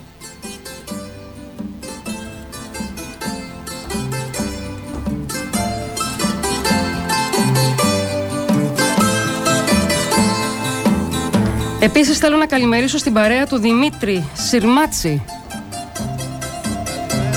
Χρόνια πολλά, καλημέρα σας. Χρόνια πολλά, έλα λίγο πιο κοντά. Καλημέρα, χρόνια πολλά σε όλους όσους γιορτάζουν και στη Θεσσαλονίκη Μακεδονία μας που γιορτάζει και επίσης. Χρόνια σου πολλά, Δημήτρη. Να είστε καλά. Πού βρίσκεσαι, Δημήτρη; Εγώ είμαι στο διοικητήριο, είμαι στο λεγόμενο Υπουργείο Μακεδονίας Θράκης, διοικητήριο, αυτό το ιστορικό μέρος πάνω που άκουγα το αφιέρωμα της Θεοδόρας, λέω από εδώ θα δώσω την πρώτη καλημέρα και μετά... Δεν είναι συγκλονιστικό Δημήτρη να έχεις μια ιστορική αναφορά και να βρίσκεσαι σε ένα σημείο το οποίο περιγράφεται σε ένα αφήγημα, σε μια ραδιοφωνική εκπομπή, σε ένα βιβλίο, σε ένα ντοκιμαντέρ, σε ένα διήγημα, σε μια μεγάλη περιπέτεια. Είναι συγκλονιστικό. Μερικές φορές άμα κλείσει τα μάτια αισθάνεσαι να περνούν από μπροστά σου διπλωματούχοι ε, με διάφορες στολές και σαν να η μηχανή του χρόνου σε έχει αφήσει ή σου επιτρέπει να δεις χωρίς να επεμβαίνεις την ιστορία να τρέχει μπροστά σου. Είναι συγκλονιστικό. Και ευτυχώς στη Θεσσαλονίκη έχουμε ακόμα μερικά που έχουν απομείνει εκείνης της εποχής. Η λέλαπα της καταστροφής μας οδήγησε να ρημάξουμε σημεία αναφοράς της ιστορίας. Ευτυχώς έμεινε, δεν είναι το μοναδικό, το σημερινό Υπουργείο Μακεδονίας Τράκης, διοικητήριο, στο οποίο μπροστά βρίσκεται, πατάει επάνω ο Δημήτρης. Βέβαια η πόλη ήταν άλλη τότε, έτσι δεν είναι; Δημήτρη, τι καιρό έχει; Θα ήταν άλλη, δεν ξέρω το διοικητήριο αν ήταν χτισμένο με αυτόν τον τρόπο το 1912. Ε, ήταν, ήταν. Έτσι, δεν, δεν υπήρχε έτσι, το τελευταίο κομμάτι του μόνο πάνω. Το, ο τελευταίος όροφος. Μόνο ο όροφος ε, είναι διαφορετικός, Δημήτρη. Άρα από τα παράθυρα βλέπαν οι διπλωματούχοι που λες και εσύ. Βλέπανε, μην ξεχνάς ότι η Θεσσαλονίκη με την Περιακαία του 17 άλλαξε τελείως, έτσι. Βλέπανε μια πόλη η οποία ήταν λαβύρινθος. Ήταν απίστευτη η Θεσσαλονίκη. Αλλά αυτό είναι μια άλλη ιστορία. Ήλιος. Ήλιος, πολύ καλός ήλιος, πολύ καλός καιρός, ελάχιστη κυκλοφορία, πολύ φυσιολογικό για αυτή την ε, ημέρα. Αγίου Δημητρίου για την ώρα ανοιχτή μέσω όσο είμαι εδώ στο Υπουργείο Μακεδονίας Τράκης. Βέβαια εννοείται ότι σε λίγο θα έχουμε το κλείσιμό της καθώς θα περιμένουμε την άφηξη των επισήμων στο Ριενό Ναό του Αγίου Δημητρίου. Στις 11.30 προγραμματισμένη η επίσημη δοξολογία. Νομίζω ότι πρέπει να ερεθίσουμε τα αντανακλαστικά μας, τα εθνικά.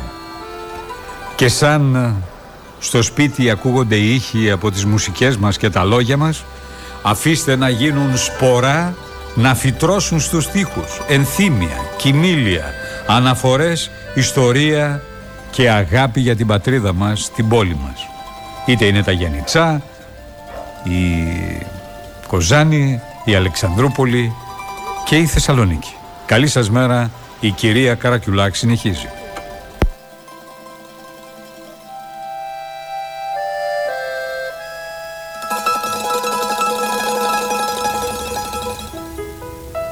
Συνεχίζουμε το αφιέρωμα στην απελευθέρωση της πόλης και βρισκόμαστε πλέον ε, α, στο δικητήριο.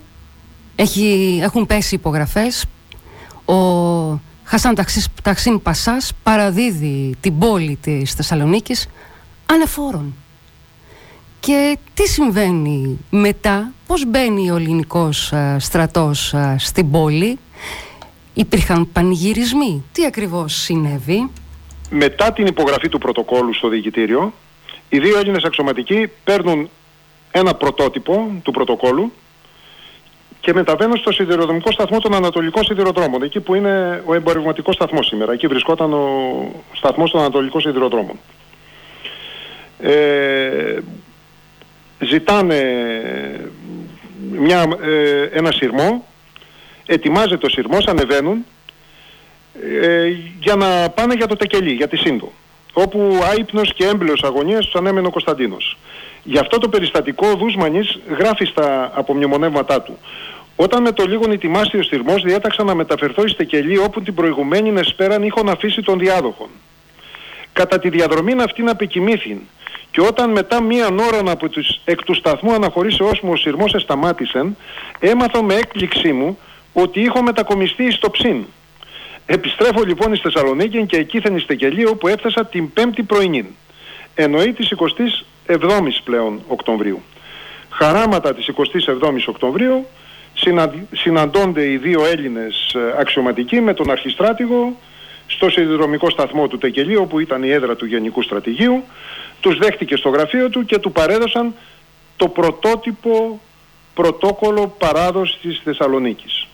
Μετά από μια δύο ώρη παραμονή στο Τεκελή η ίδια μαξοστοιχεία που μετέφερε τους δύο αξιωματικούς επέστρεψε πάλι στη Θεσσαλονίκη με επιβάτες αυτή τη φορά εκτός από τους δύο αξιωματικούς και τους, ε, το λοχαγό Αθανάσιο Εξαδάκτυλο και τον έφεδρο 19 και διπλωμάτη τον Ιωνα Δραγούμη. Καθώς και δύο Άγγλους ανταποκριτές από τους οποίους έχουμε ενδιαφέρουσες πληροφορίες για τις μέρες εκείνες διέμεναν τότε στο τεκελί αυτοί και παρακολουθούσαν τα γεγονότα και επιβιβάστηκαν και αυτοί δύο πολεμικοί ανταποκριτές ήταν. Την ίδια αμαξοστοιχεία που θα μετέβαινε στη Θεσσαλονίκη, έχουν σημασία αυτές οι στιγμές, ετοιμάστηκε να επιβιβαστεί και ο Κωνσταντίνος. Αλλά την τελευταία στιγμή μεταπίστηκε από τους επιτελείς του και κινήθηκε έφηβος σε αντίθετη κατεύθυνση, γιατί νόμιζε ότι όλα είχαν τελειώσει και πήγαιναν να παυτεί στην έπαυλη Μοδιάνο στο το ψήν. Και υπολόγιζε ξεκούραστος την επομένη μέρα, 28 Οκτωβρίου, θα έμπαινε στη Θεσσαλονίκη και θα τον υποδέχεται ο κόσμος. Επρόκειτο για ένα ολέθριο λάθος του Κωνσταντίνου, ο οποίος έπρεπε άμεσα να μπει στην πόλη για να επιβεβαιώσει με τον πλέον επίσημο τρόπο την ελληνική πολιτιακή παρουσία σε αυτήν διότι ήταν σημαντικό, υπήρχαν αμέσως, ε, είχαν δημιουργηθεί πάρα πολλά ζητήματα, τα οποία θα αντιμετώπιζε ο Κωνσταντίνος εκεί με την παρουσία του, όπως ήταν η πίεση που ασκούσε η Αυστρο-Ουγγαρία. Αμέσως ε, υπήρχαν πιέσεις από την Αυστρο-Ουγγαρία να αποβιβαστούν στη Θεσσαλονίκη διεθνή στρατιωτικά αγήματα. Δηλαδή θέλαν να καταστήσουν τη Θεσσαλονίκη διεθνή πόλη, ουσιαστικά ουδέτερη πόλη και από εκεί και πέρα η Αυστρο-Ουγγαρία θα έπαιζε τα παιχνίδια της γιατί πάντα η Αυστρο-Ουγγαρία ορεγόταν τη Θεσσαλονίκη, την είχε στο στόχο της. Και ένα άλλο ζήτημα ήταν η είσοδος των Βουλγάρων, οι οποίοι επεδίωκαν διακαώς την συγκυριαρχία, συγκυριαρχία επί της Θεσσαλονίκης.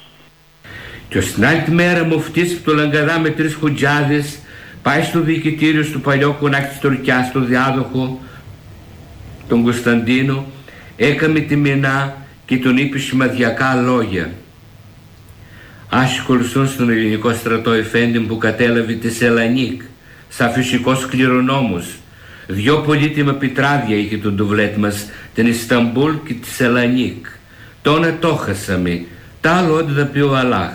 Χαΐρολσον Εφέντη με τη Θεού της ευλογίας και τη προφήτη της ευχές. Κι όχι αυτού του κακό, πόλεμος θάνατος, ειρήνη ζωή, και έβγε μου αυτής με τις χουτζάδες και πάει στα τουρκικά τα τάγματα που επιστοχωρούσαν σε εκεί της πέρα το σιριώτικο του Γκάμπου αφού έβαζαν φωτιά στους ντόπχανέδες της αποθήκης πυρομαχικών τους που είχαν τα κανόνια και τα πυροβόλα. Και οι βζόνοι τραγδούσαν μόλις μπήκαν στο Σαλονίκι βάζουν φωτιά στους ντόπχανέδες ρημάζουν τα τζαμιά Βάζουν φωτιά στο στόπ, στο στόπ χανέδες ρημάζουν τα τζάμια που προσκυνούν για γακαλέοι αγάδες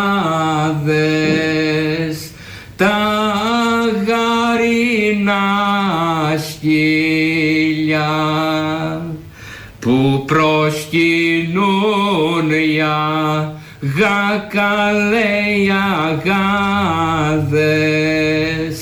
Τα γαρίνα σκύλια μια προσταγή μας η καλέ μας ήρθε να που του βασιλιά. Να πάρουμε την σα τη Σαλονίκη με όλα τα χωριά. Να πάρουμε την σαν τη Σαλονίκη με όλα τα χωριά και στο λευκό τον πικαλέ τον πύργο σημαία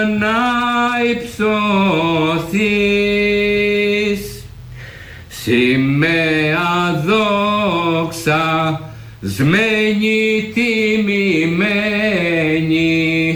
δύσης κι ανατολής. Σημαία δόξα σμένη τιμημένη δύσης κι ανατολής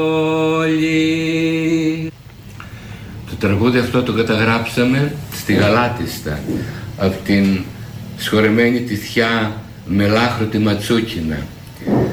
Ε, θυμάμαι που ε, είδα κατάξαντη και τη λέγανε Μελαχρινή. Ήταν μια λαλίστικη, μια λαλίστατη γυναίκα που είχε ωραία φωνή και ήξερε να τραγουδάει τα τραγούδια της Γαλάτιστας και κάνω τώρα ένα μνημόσυνο στη μνήμη, μνήμη της.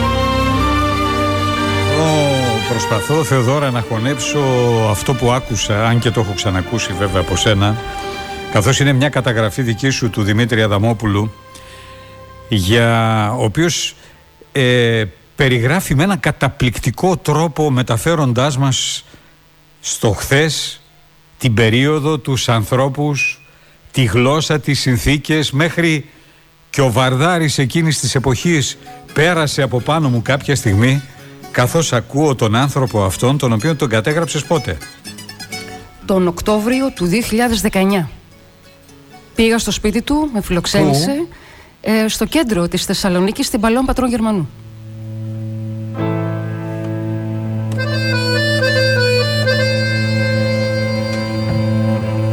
Ο οποίος είναι;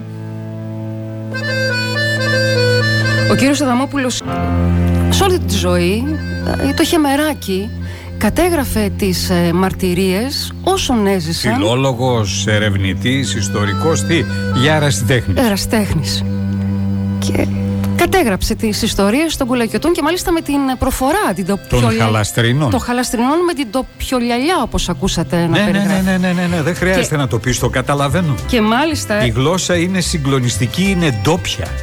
Είναι το ρουμλούκι της περιοχής των ποταμών, είναι η Γαλάτιστα, είναι η Επανομή, είναι τα χωριά της Χαλκιδικής εδώ στην κεντρική Μακεδονία και δυτικότερα άλλες κοινότητες μεγάλων ελληνόφωνων χριστιανικών κοινοτήτων που αποτελούν τη ρίζα μας, τη βάση μας μαζί με τα χωράφια, τα ποτάμια, τα βουνά, τις πλαγιές, το αίμα και τη μεγάλη προσπάθεια για την παλιγενεσία, την ελευθερία. Διότι εδώ παλεύουμε, παλεύουμε, παλεύουμε, παλεύουμε πολλά, μα πάρα πολλά χρόνια. Για να πάμε, δεν τελειώσαμε ακόμα. Έχουμε μείνει κάπου στις τελετές. Η αγωνία να προλάβουμε, να προλάβει η στρατιά, να προλάβουν οι ντόπιοι, τους Βούλγαρους που είχαν σκοπό να κατέβουν στις θερμές θάλασσες ήταν μεγάλη. Έτσι λοιπόν η Θεσσαλονίκη, μια άλλη Θεσσαλονίκη από αυτή που βλέπουμε σήμερα, η Θεσσαλονίκη κάηκε το 17. Ένα μεγάλο κομμάτι του κέντρου. Ήταν αλλιώς. Έχει μερικά κτίρια τα οποία μας θυμίζουν μια άλλη εποχή και πρέπει να είναι για μας σημεία αναφοράς της μεγάλης ελευθερίας. 450-500 χρόνια. Ανακατεύτηκε ο κόσμος, κατέβηκαν άλλοι, πέρασαν από εδώ, έφυγαν οι δικοί μας. Όταν κατελήφθη η Θεσσαλονίκη, εξανδραποδίστηκε, διαλύθηκε, χάθηκε από την αναφορά σαν πόλη για πολλά χρόνια. Γιατί κατελήφθη νωρίτερα από την Κωνσταντινούπολη, από τους Οθωμανούς. Και έτσι είναι σαν να ξαναστηθήκαμε από την αρχή. Σαν αυτό το κουστούμι το εθνικό που φοράμε, το ράψαμε βελονιά βελονιά που κάθε τρύπημά της έχει αγώνα, προσπάθεια και ό,τι άλλο μπορεί να φανταστεί κανείς. Και γενοβολήσαμε και ήρθε και η μικρασιατική καταστροφή και μπολιάστηκε ο Βορράς και η περιφέρεια με το ανθρωπομάνι της Ανατολής για να γίνει αυτό που είναι σήμερα η πατρίδα μας η οποία περιγράφεται με τον απίστευτο αυτό τρόπο του κυρίου Αδαμόπουλου τον οποίο πραγματικά μας ανατρίχεσε. Πάμε τώρα στον Άγιο Δημήτρη να δούμε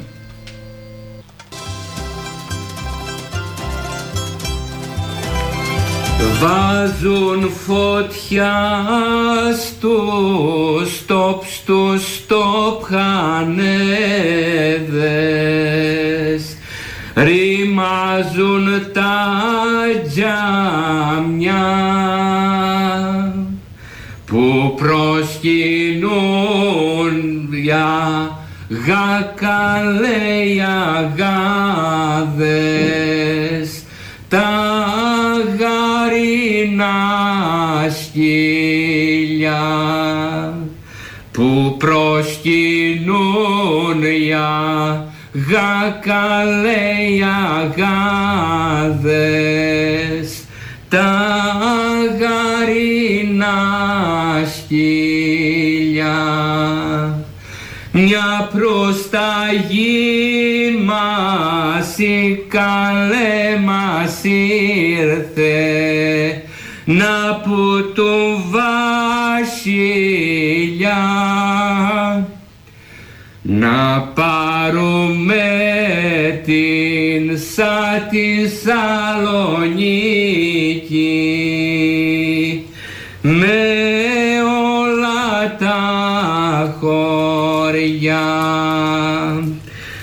να πάρουμε την σαν της Σαλονίκη με όλα τα χωριά και στο λευκό το μπήκαλε τον πύργο. Σημαία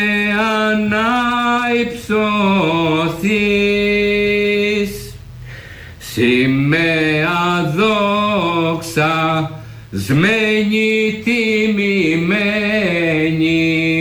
δύσης κι ανατολής. Σημαία δόξα σμένη τιμημένη δύσης κι ανατολής. Το τραγούδι αυτό το καταγράψαμε στη Γαλάτιστα από την σχορεμένη τη θιά τη Ματσούκινα. Ε, θυμάμαι που ε, είδα κατάξαντη και τη λέγανε Μελαχρινή. Ήταν μια αναλύστικη, μια αναλύστατη γυναίκα που είχε ωραία φωνή και ήξερε να τραγουδάει τα τραγούδια της Γαλάτιστας και κάνω τώρα ένα μνημόσυνο στη μνήμη, μνήμη της. Ποιος είναι αυτός ο χαρισματικός άνθρωπος, Θεοδόρα; Είναι ο Δημήτρης Αδαμόπουλος. Πού τον πέτυχες, πού τον βρήκες; Σε βρήκε, τον βρήκες; Είχε, είχε ακούσει ένα άλλο αφιέρωμα που είχαμε κάνει, Στέφαν. Ήρθες, ήρθες σε επαφή μαζί σου. Μα, μα, μας έφερες σε επαφή εσύ, με φιλοξένησε σπίτι του και θέλω να το πω αυτό. Το σπίτι του βρίσκεται στο κέντρο της Θεσσαλονίκης, εκεί στην Παύλου Μελά με παλαιών πατρών Γερμανού. Σε ένα παλιό νεοκλασικό σπίτι που αποτυπώνει όλη την ιστορία της πόλης. Ε, έκατσα αρκετή ώρα και όταν άρχισε να διηγείται με αυτόν τον ιδιαίτερο τρόπο τα γεγονότα έτσι όπως τα κατέγραψε ο ίδιος από μικρή ηλικία Στέφανε τα διάβαζε από χειρόγραφες σημειώσεις δικές του Ήταν συγκλονιστικός. Τον ευχαριστώ πολύ γι' αυτό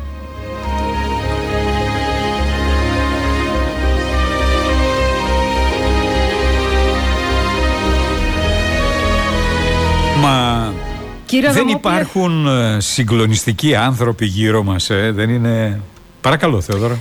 αν μας ακούει, εγώ θα ήθελα να επικοινωνήσω μαζί του, έχω χάσει τα τηλέφωνα. Κύριε Αδαμόπουλα, αν μας ακούτε, θέλω να επικοινωνήσω μαζί σας.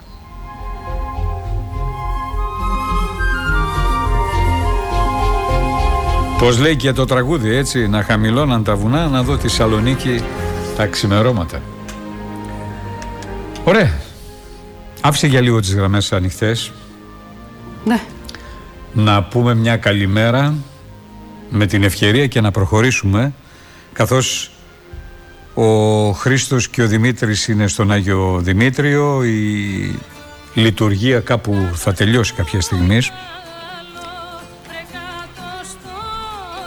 και θα ξεχυθούμε νομίζω ε. σήμερα είναι και τόσο καλός ο καιρός τόσο καλός ο καιρός όσο δεν λέγεται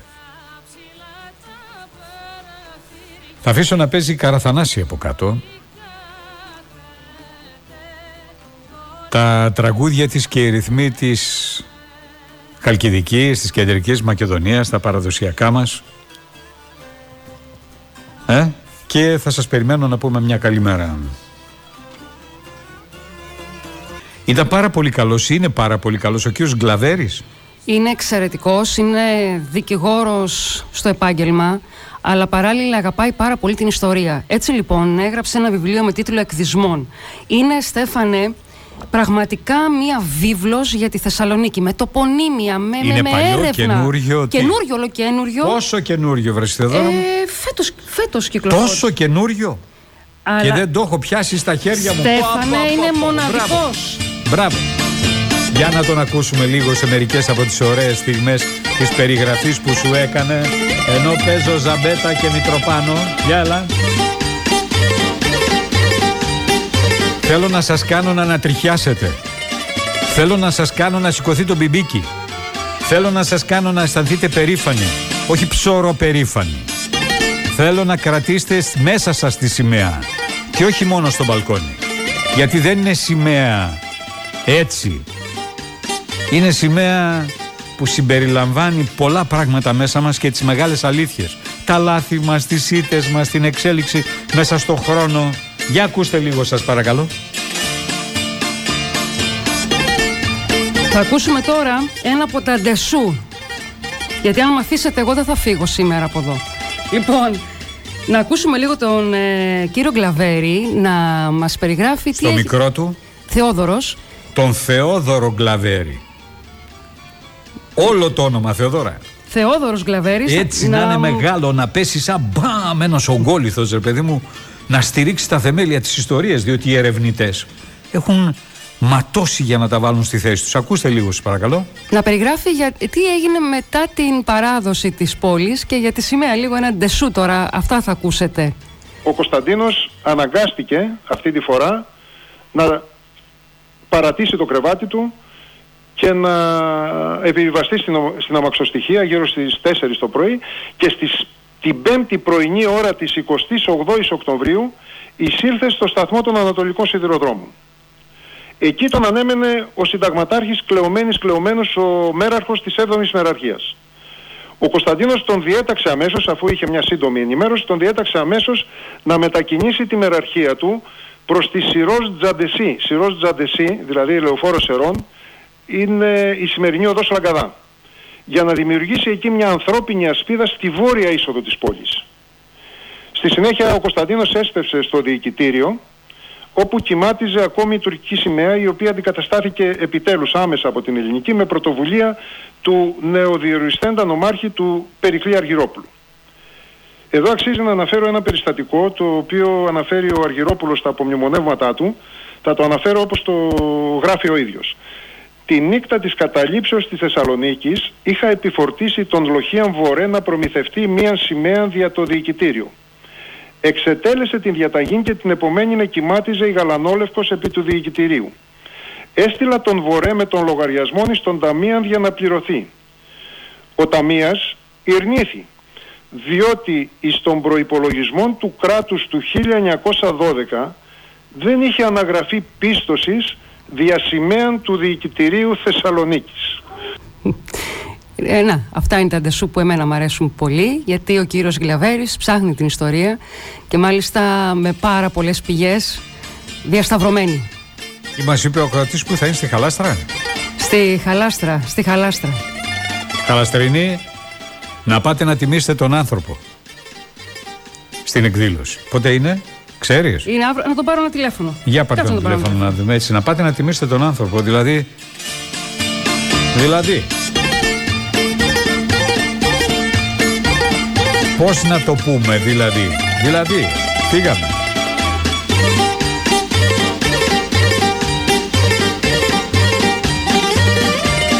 Μαζόμαστε για ειδήσει. Ο Άγιος Δημήτρης ακούει, δηλαδή τα παιδιά μας στην εκκλησία. Δεν ξέρω αν ο Άγιος ακούει αυτό.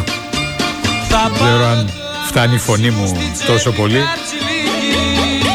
Κι απόψε τα μεσάνυχτα Λοιπόν, έχω στην γραμμή τον κύριο Γκλαβέρη.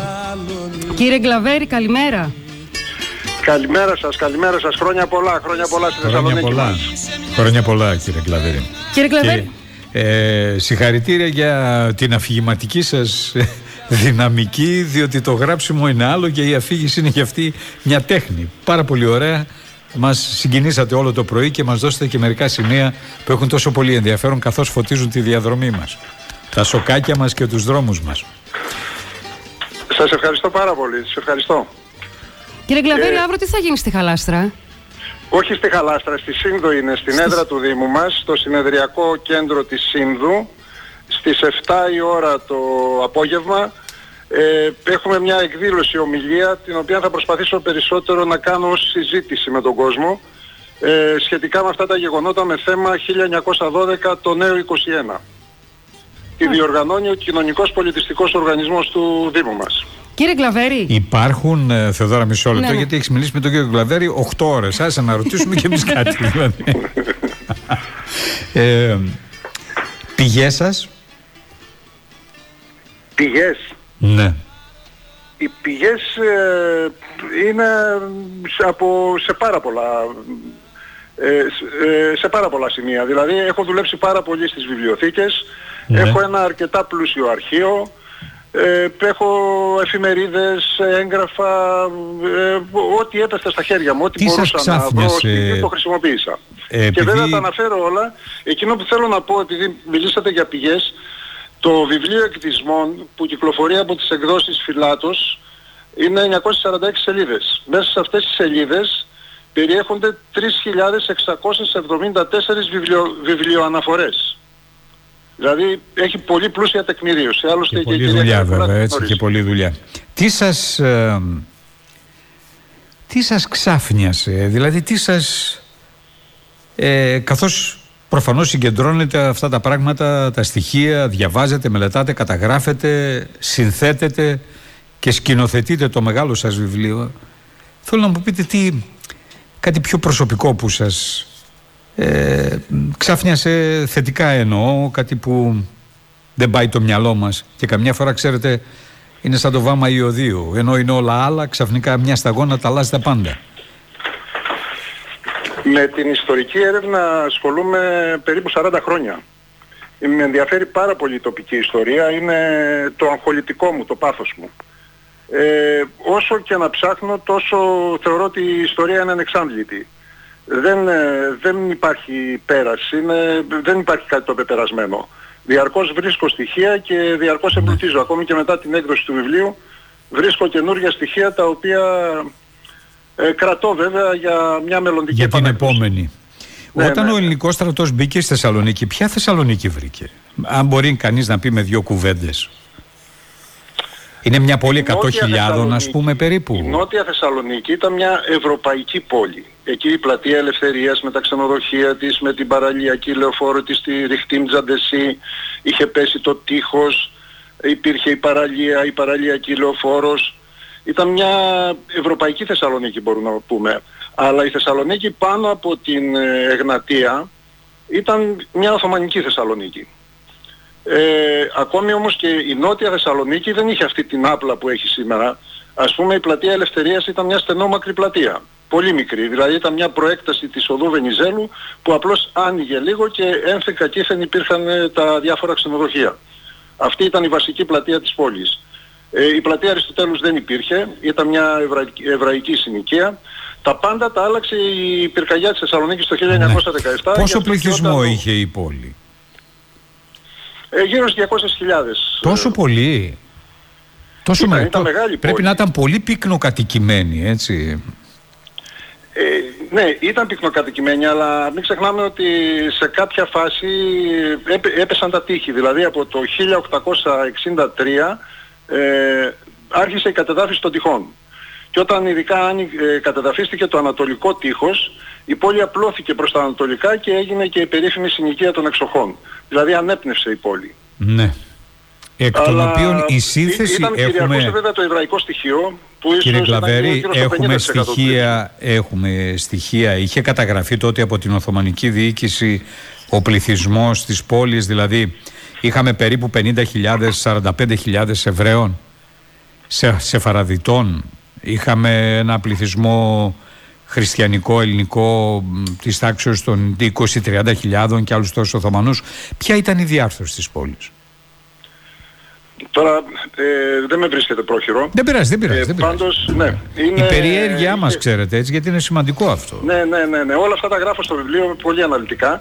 Γίναν κάποιες απογραφές, αλλά βέβαια δεν ήταν τόσο αξιόπιστες. Ναι. Πάντως ε, ο Χιλμή Πασάς, από όσο θυμάμαι, ο τελευταίος ε, Πασάς εκεί της περιοχής, ο επιθεωρητής Βιλαϊτίων, έκανε την τελευταία απογραφή και πάνω σε αυτή ε, στι, στηρί- στηρίχθηκαν ε, πολλές εκτιμήσεις. Ε, και μέσα από αυτή Οι την οποίες απογραφή είχαν έχω- και έχω προ- στοιχεία προπαγανδιστικό, Για, τα, οι για τους οποίες- οικισμούς του κάμπου της Θεσσαλονίκης. Ναι, που οι οποίες υποθέτω ότι είχαν- Σας ενδιαφέρει και εσάς. Ναι, οι οποίες είχαν και προπαγανδιστικό χαρακτήρα. Ο καθένας έσπροχνε τα θέματα λίγο από εδώ, λίγο από εκεί. έτσι δεν είναι; Μην ξεχνάμε ότι Ναι, βέβαια, βέβαια. Και όχι όλοι μόνο αυτό, αλλά επιχειρούν στη Θεσσαλονίκη να α, πατήσουν, δηλαδή να έχουν ένα προβάδισμα όποιας μορφής. Οι Τούρκοι οι Οθωμανοί στη λογική του, ειδικά με τον Μπαμπόνιρο Σουλτάνο, τον, Χαμίτ, ε, τον Αμπτούλ Χαμίτ το δεύτερο, ε, στη λογική του Διέρη και Βασίλευε φρόντιζαν να προωθήσουν και το βουλγαρικό στοιχείο Ναι, ναι, ναι. ναι, βέβαια. αλλά Μόλις- και το εβραϊκό. Σε Μόλις, βάρος του μόλις, ελληνικού, μόλις γιατί ξέραν κάποιος ότι ανέ... από τους- από τους Έλληνες. μόλις Ορίστε. εμείς μόλις ξεχωρίζαμε λίγο παραπάνω, ενίσχυαν τις απέναντι πλευρές για να μην ναι. μας αφήσουν το χριστιανικό πληθυσμό να. Είναι αλήθεια. στην περίοδο του Μακεδονικού αγώνα ε, ε, έπαιξαν οι Οθωμανοί αυτό το παιχνίδι. Βοήθησαν πάρα πολύ. Άλλωστε μην ξεχνάμε ότι η, Οθωμανή, η Οθωμανική Αυτοκρατορία είχε ε, σε κάποια φάση ε, επηρεαζόταν πάρα πολύ από τη Ρωσία και ήταν και εκείνος ο περίφημος ο πρεσβευτής, ο στρατηγός, ο Ρώσος και πρεσβευτής στην Κωνσταντινούπολη ο Ιγνάτιεφ, ο οποίος το, τότε το 1870 ε, φρόντισε με εκείνο το, το σύμφωνο που υπέγραψε για την ίδρυση της Βουλγάρικης Εξαρχίας να δημιουργήσει αυτό το ρήγμα στον Ορθόδοξο Χριστιανισμό και από εκεί και πέρα άρχισε η αφύπνιση, η εθνική αφύπνιση των Βουλγάρων. Ε, παίζονταν ναι. πάρα πολλά παιχνίδια. Και μέσα από αυτό ακριβώς ήθελα να πω, μέσα από την ε, ανάγνωση και τη, την έρευνα της ιστορίας ε, μπορούμε να ερμηνεύσουμε και το παρόν αλλά και να προβλέψουμε το μέλλον. Δηλαδή ε, τα πολιτικά παιχνίδια που πάντα παίζονται και ότι η πολιτική είναι, η διπλωματία είναι συμφέροντα μεταξύ των κρατών και δεν υπάρχουν φιλίες. Μάλιστα.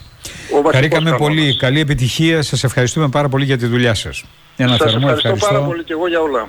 Σας ένα θερμό ευχαριστώ από όλους μας.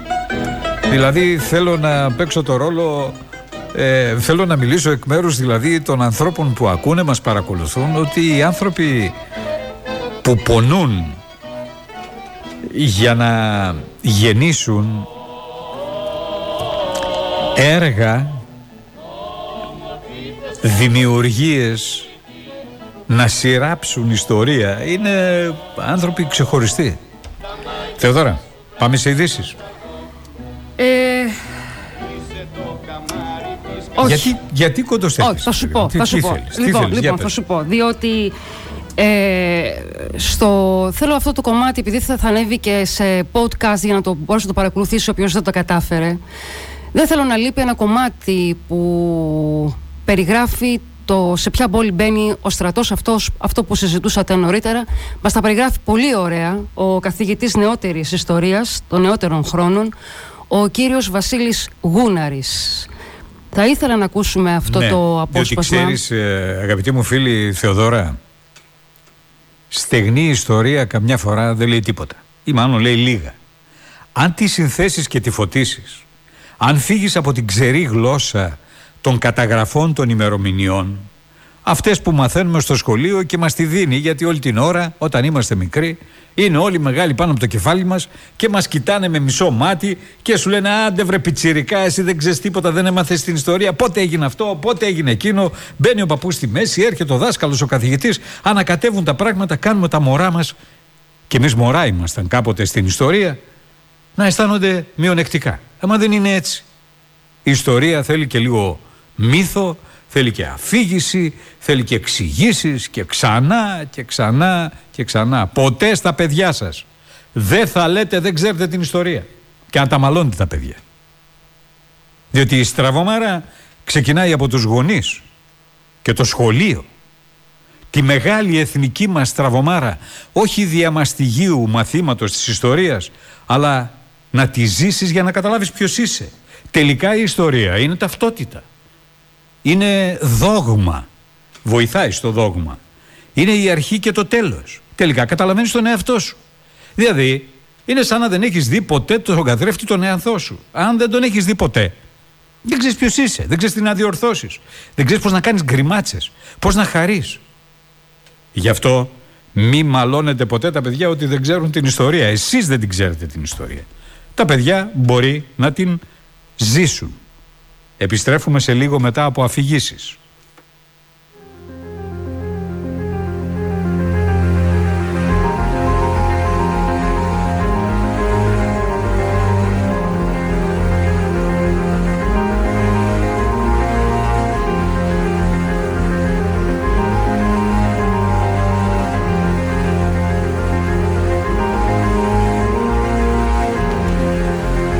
Θα κλείσουμε λοιπόν αυτό το αφιέρωμα στην απελευθέρωση της πόλης. Μπαίνει ο στρατός ε, στην πόλη της Θεσσαλονίκης, έχουμε πανηγυρισμούς.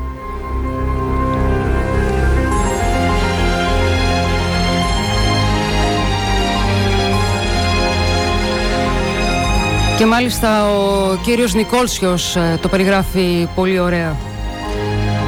Στρατηγός αναποστρατεία. Πραγματικά τους δεν, δεν δέχτηκε ε, τις ε, προτάσεις ή τις πιέσεις των Βουλγάρων γιατί και επιταγή του κουνούσαν από Ελβετική Τράπεζα και ταξίματα του κάνουν ότι θα τον κάνουν διοικητή στην κεντρική Μακεδονία. Ο Πασάς δεν δέχτηκε τίποτε, έδειξε έναν απίστευτο στρατιωτικό πολιτισμό ε, και δεν υπέγραψε ένα ίδιο πρωτόκολλο που ζητούσαν οι Βούλγαροι ε, με αυτό που είχε υπογράψει με τους Έλληνες.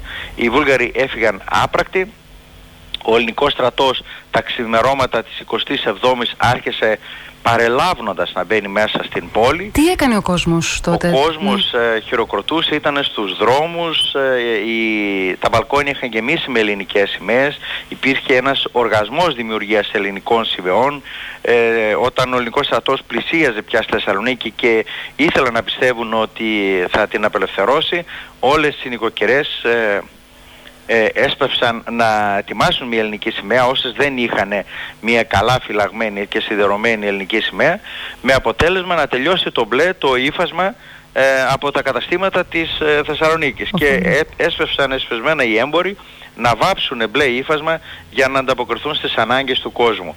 Έτσι λοιπόν η, η ελληνική σημαία πλημμύρισε τους δρόμους, ο ελληνικός στρατός έμπαινε μέσα, ε, πέρασε από την Εγνατία και κατευθύνθηκε προς το διοικητήριο ένα τμήμα και ένα άλλο τμήμα κατευθύνθηκε το μεγαλύτερο προς το πεδίο του Άρεος στο χώρο που σήμερα βρίσκεται το Δημαρχείο και το Μουσείο Βυζαντινού Πολιτισμού όπου και στρατοπέδευσε.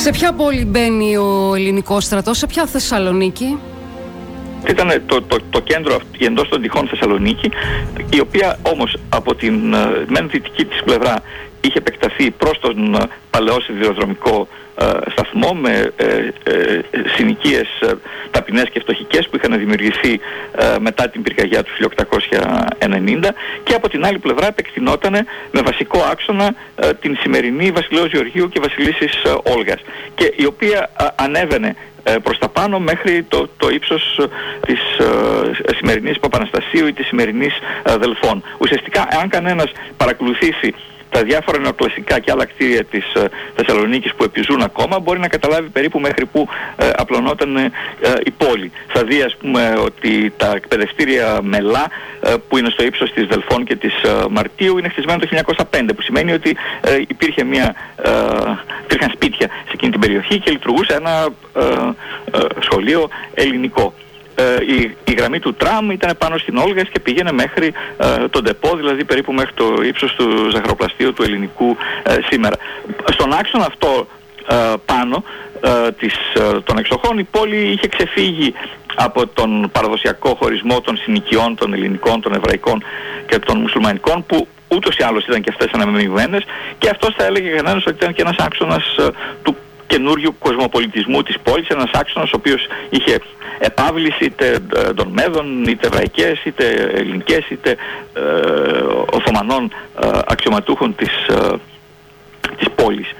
Ε, η πόλη είχε πλέον τακτικότητα την συγκοινωνία και σιδηροδρομική και ατμοπλοϊκή με την ε, κεντρική Ευρώπη με το, με το τρένο και με, με όλες τις ε, πρωτεύουσες ε, ερχόταν εφημερίδες από όλα τα μέρη, περιοδικά, βιβλία η εκπαίδευση πρόδευε, πλήθος σχολείων.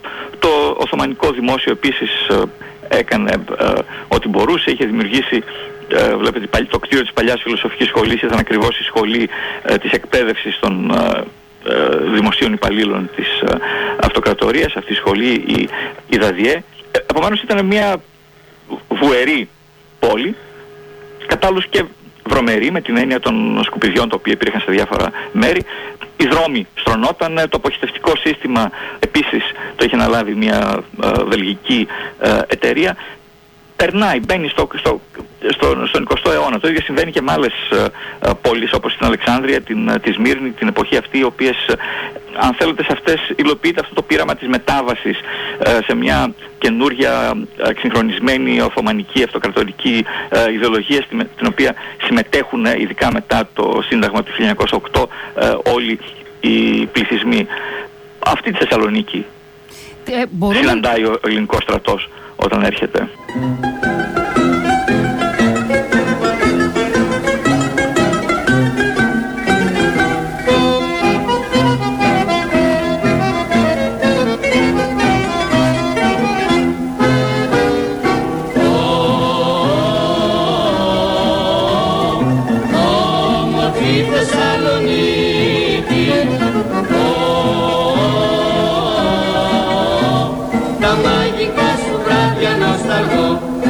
Θεοδώρα, είσαι έτοιμη για τα επόμενα, ε; Ναι, είμαι.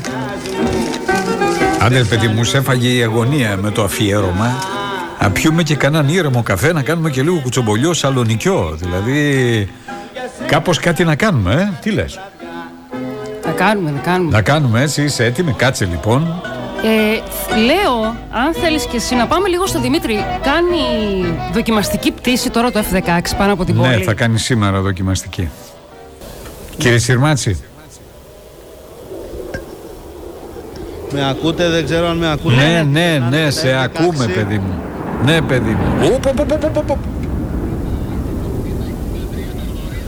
Έχει ξεκινήσει η δοκιμαστική επίδειξη εν ώψη της παρέλασης την 28 Οκτωβρίου την Πέμπτη με τα F-16 τα μαχητικά αεροσκάφη να σκίζουν τον ουρανό της Θεσσαλονίκης. Δεν είναι ένα, είναι περισσότερα;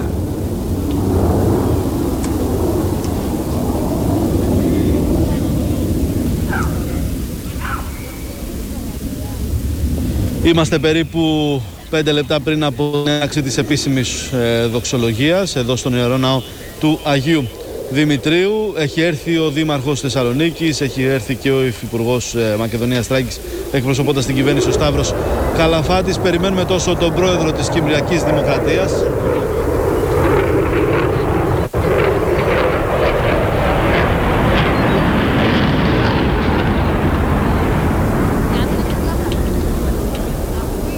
άλλο ένα πέρασμα από μαχητικό αεροσκάφος πάνω από, το, από τον Ιερό Ναό του Αγίου Δημητρίου. Έλεγα ότι περιμένουμε τον πρόεδρο της Κυπριακής Δημοκρατίας, τον Νίκο Αναστασιάδη και την πρόεδρο της Δημοκρατίας, Ελληνικής Δημοκρατίας, την Εκκλησία Κελαροπούλου. Είναι οι δύο τελευταίες αφήξεις που αναμένονται επισήμων για να ξεκινήσει η επίσημη δοξολογία. Είναι εδώ και ο πρόεδρος της Ελληνικής Λύσης, ο Κυριάκος Βελόπουλος.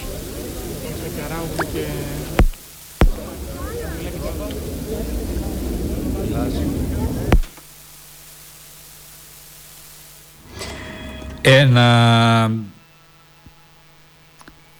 Τώρα, αυτό... Ένα σκάφος είναι Δημήτρη; Για περισσότερα. Τώρα αυτό με τα μαχητικά είναι Δεν πολύ ωραίο. Δεν νομίζω να είναι ένα, Στέφανε. Νομίζω είναι τα σκάφη τα οποία θα κάνουν την επίδειξη την, ε, την Πέμπτη και πετάνε πάνω. Είναι πολύ συχνές δηλαδή οι διελεύσεις. Για να είναι μόνο ένα.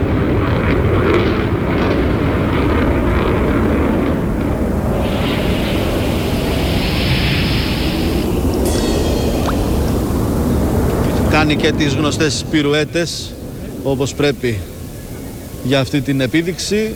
Δεν μπορώ να ξεχωρίσω αν είναι ένα ή δύο και κάνει συνεχώς κύκλους, μπορεί να είναι και ένα. Τώρα που το σκέφτομαι καλύτερα. Κάνει κύκλους πάνω από το ιστορικό κέντρο. Ουσιαστικά τώρα σκεφτείτε είναι στην περιοχή της παραλίας, ανεβαίνει πιο ψηλά και θα ξαναπεράσει τώρα από το βόρειο τμήμα της εκκλησίας του Αγίου Δημητρίου.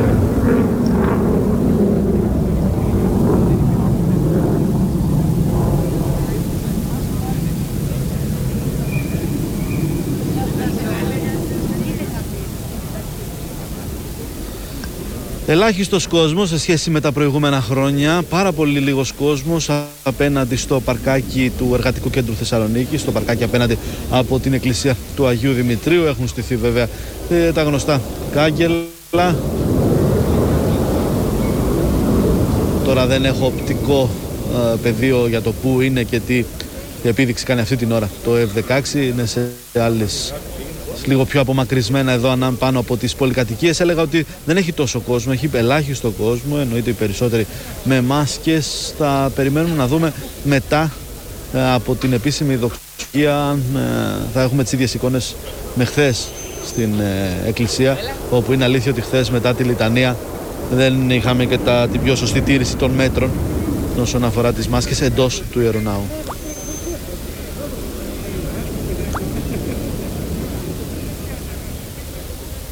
Ναι.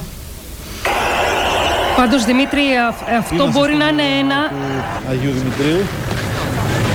Σε λίγα λεπτά η επίσημη δοξολογία για τον εορτασμό του πολιούχου της Θεσσαλονίκης αλλά και την απελευθέρωση της ε, πόλης.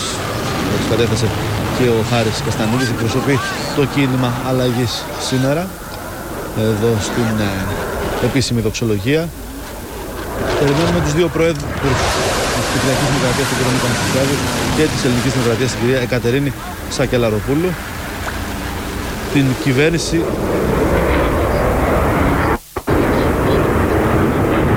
Είναι τόσο δυνατός ο ήχος που σχεδόν καλύπτει το Δημήτρη. Δηλαδή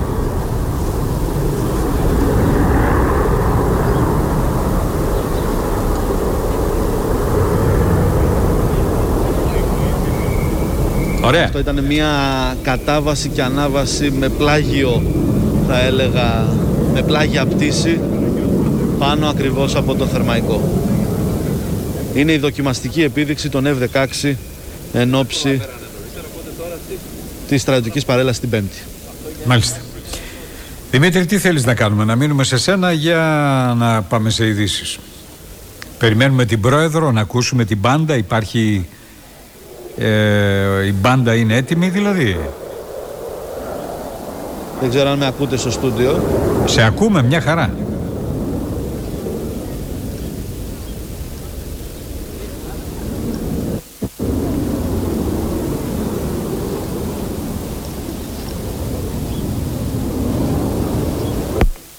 Σε ακούμε Δημήτρη, μια χαρά σε ακούμε. Και μάλιστα εγώ ετοιμάζομαι να παίξω και τσιτσάνι. Να ξυπνήσουμε καλά όσοι μπήκαμε στην παρέα τώρα.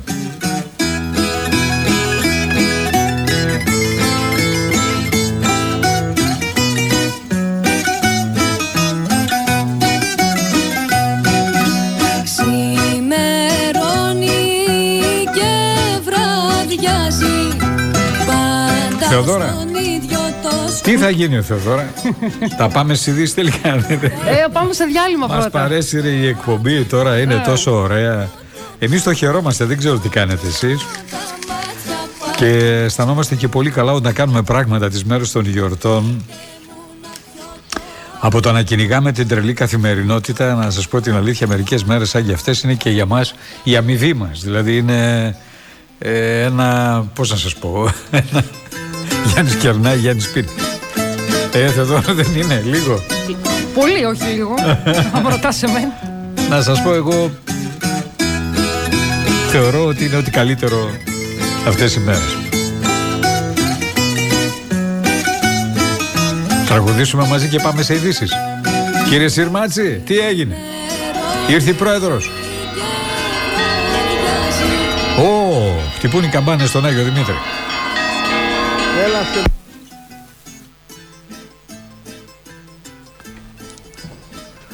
Χτυπούν οι καμπάνες.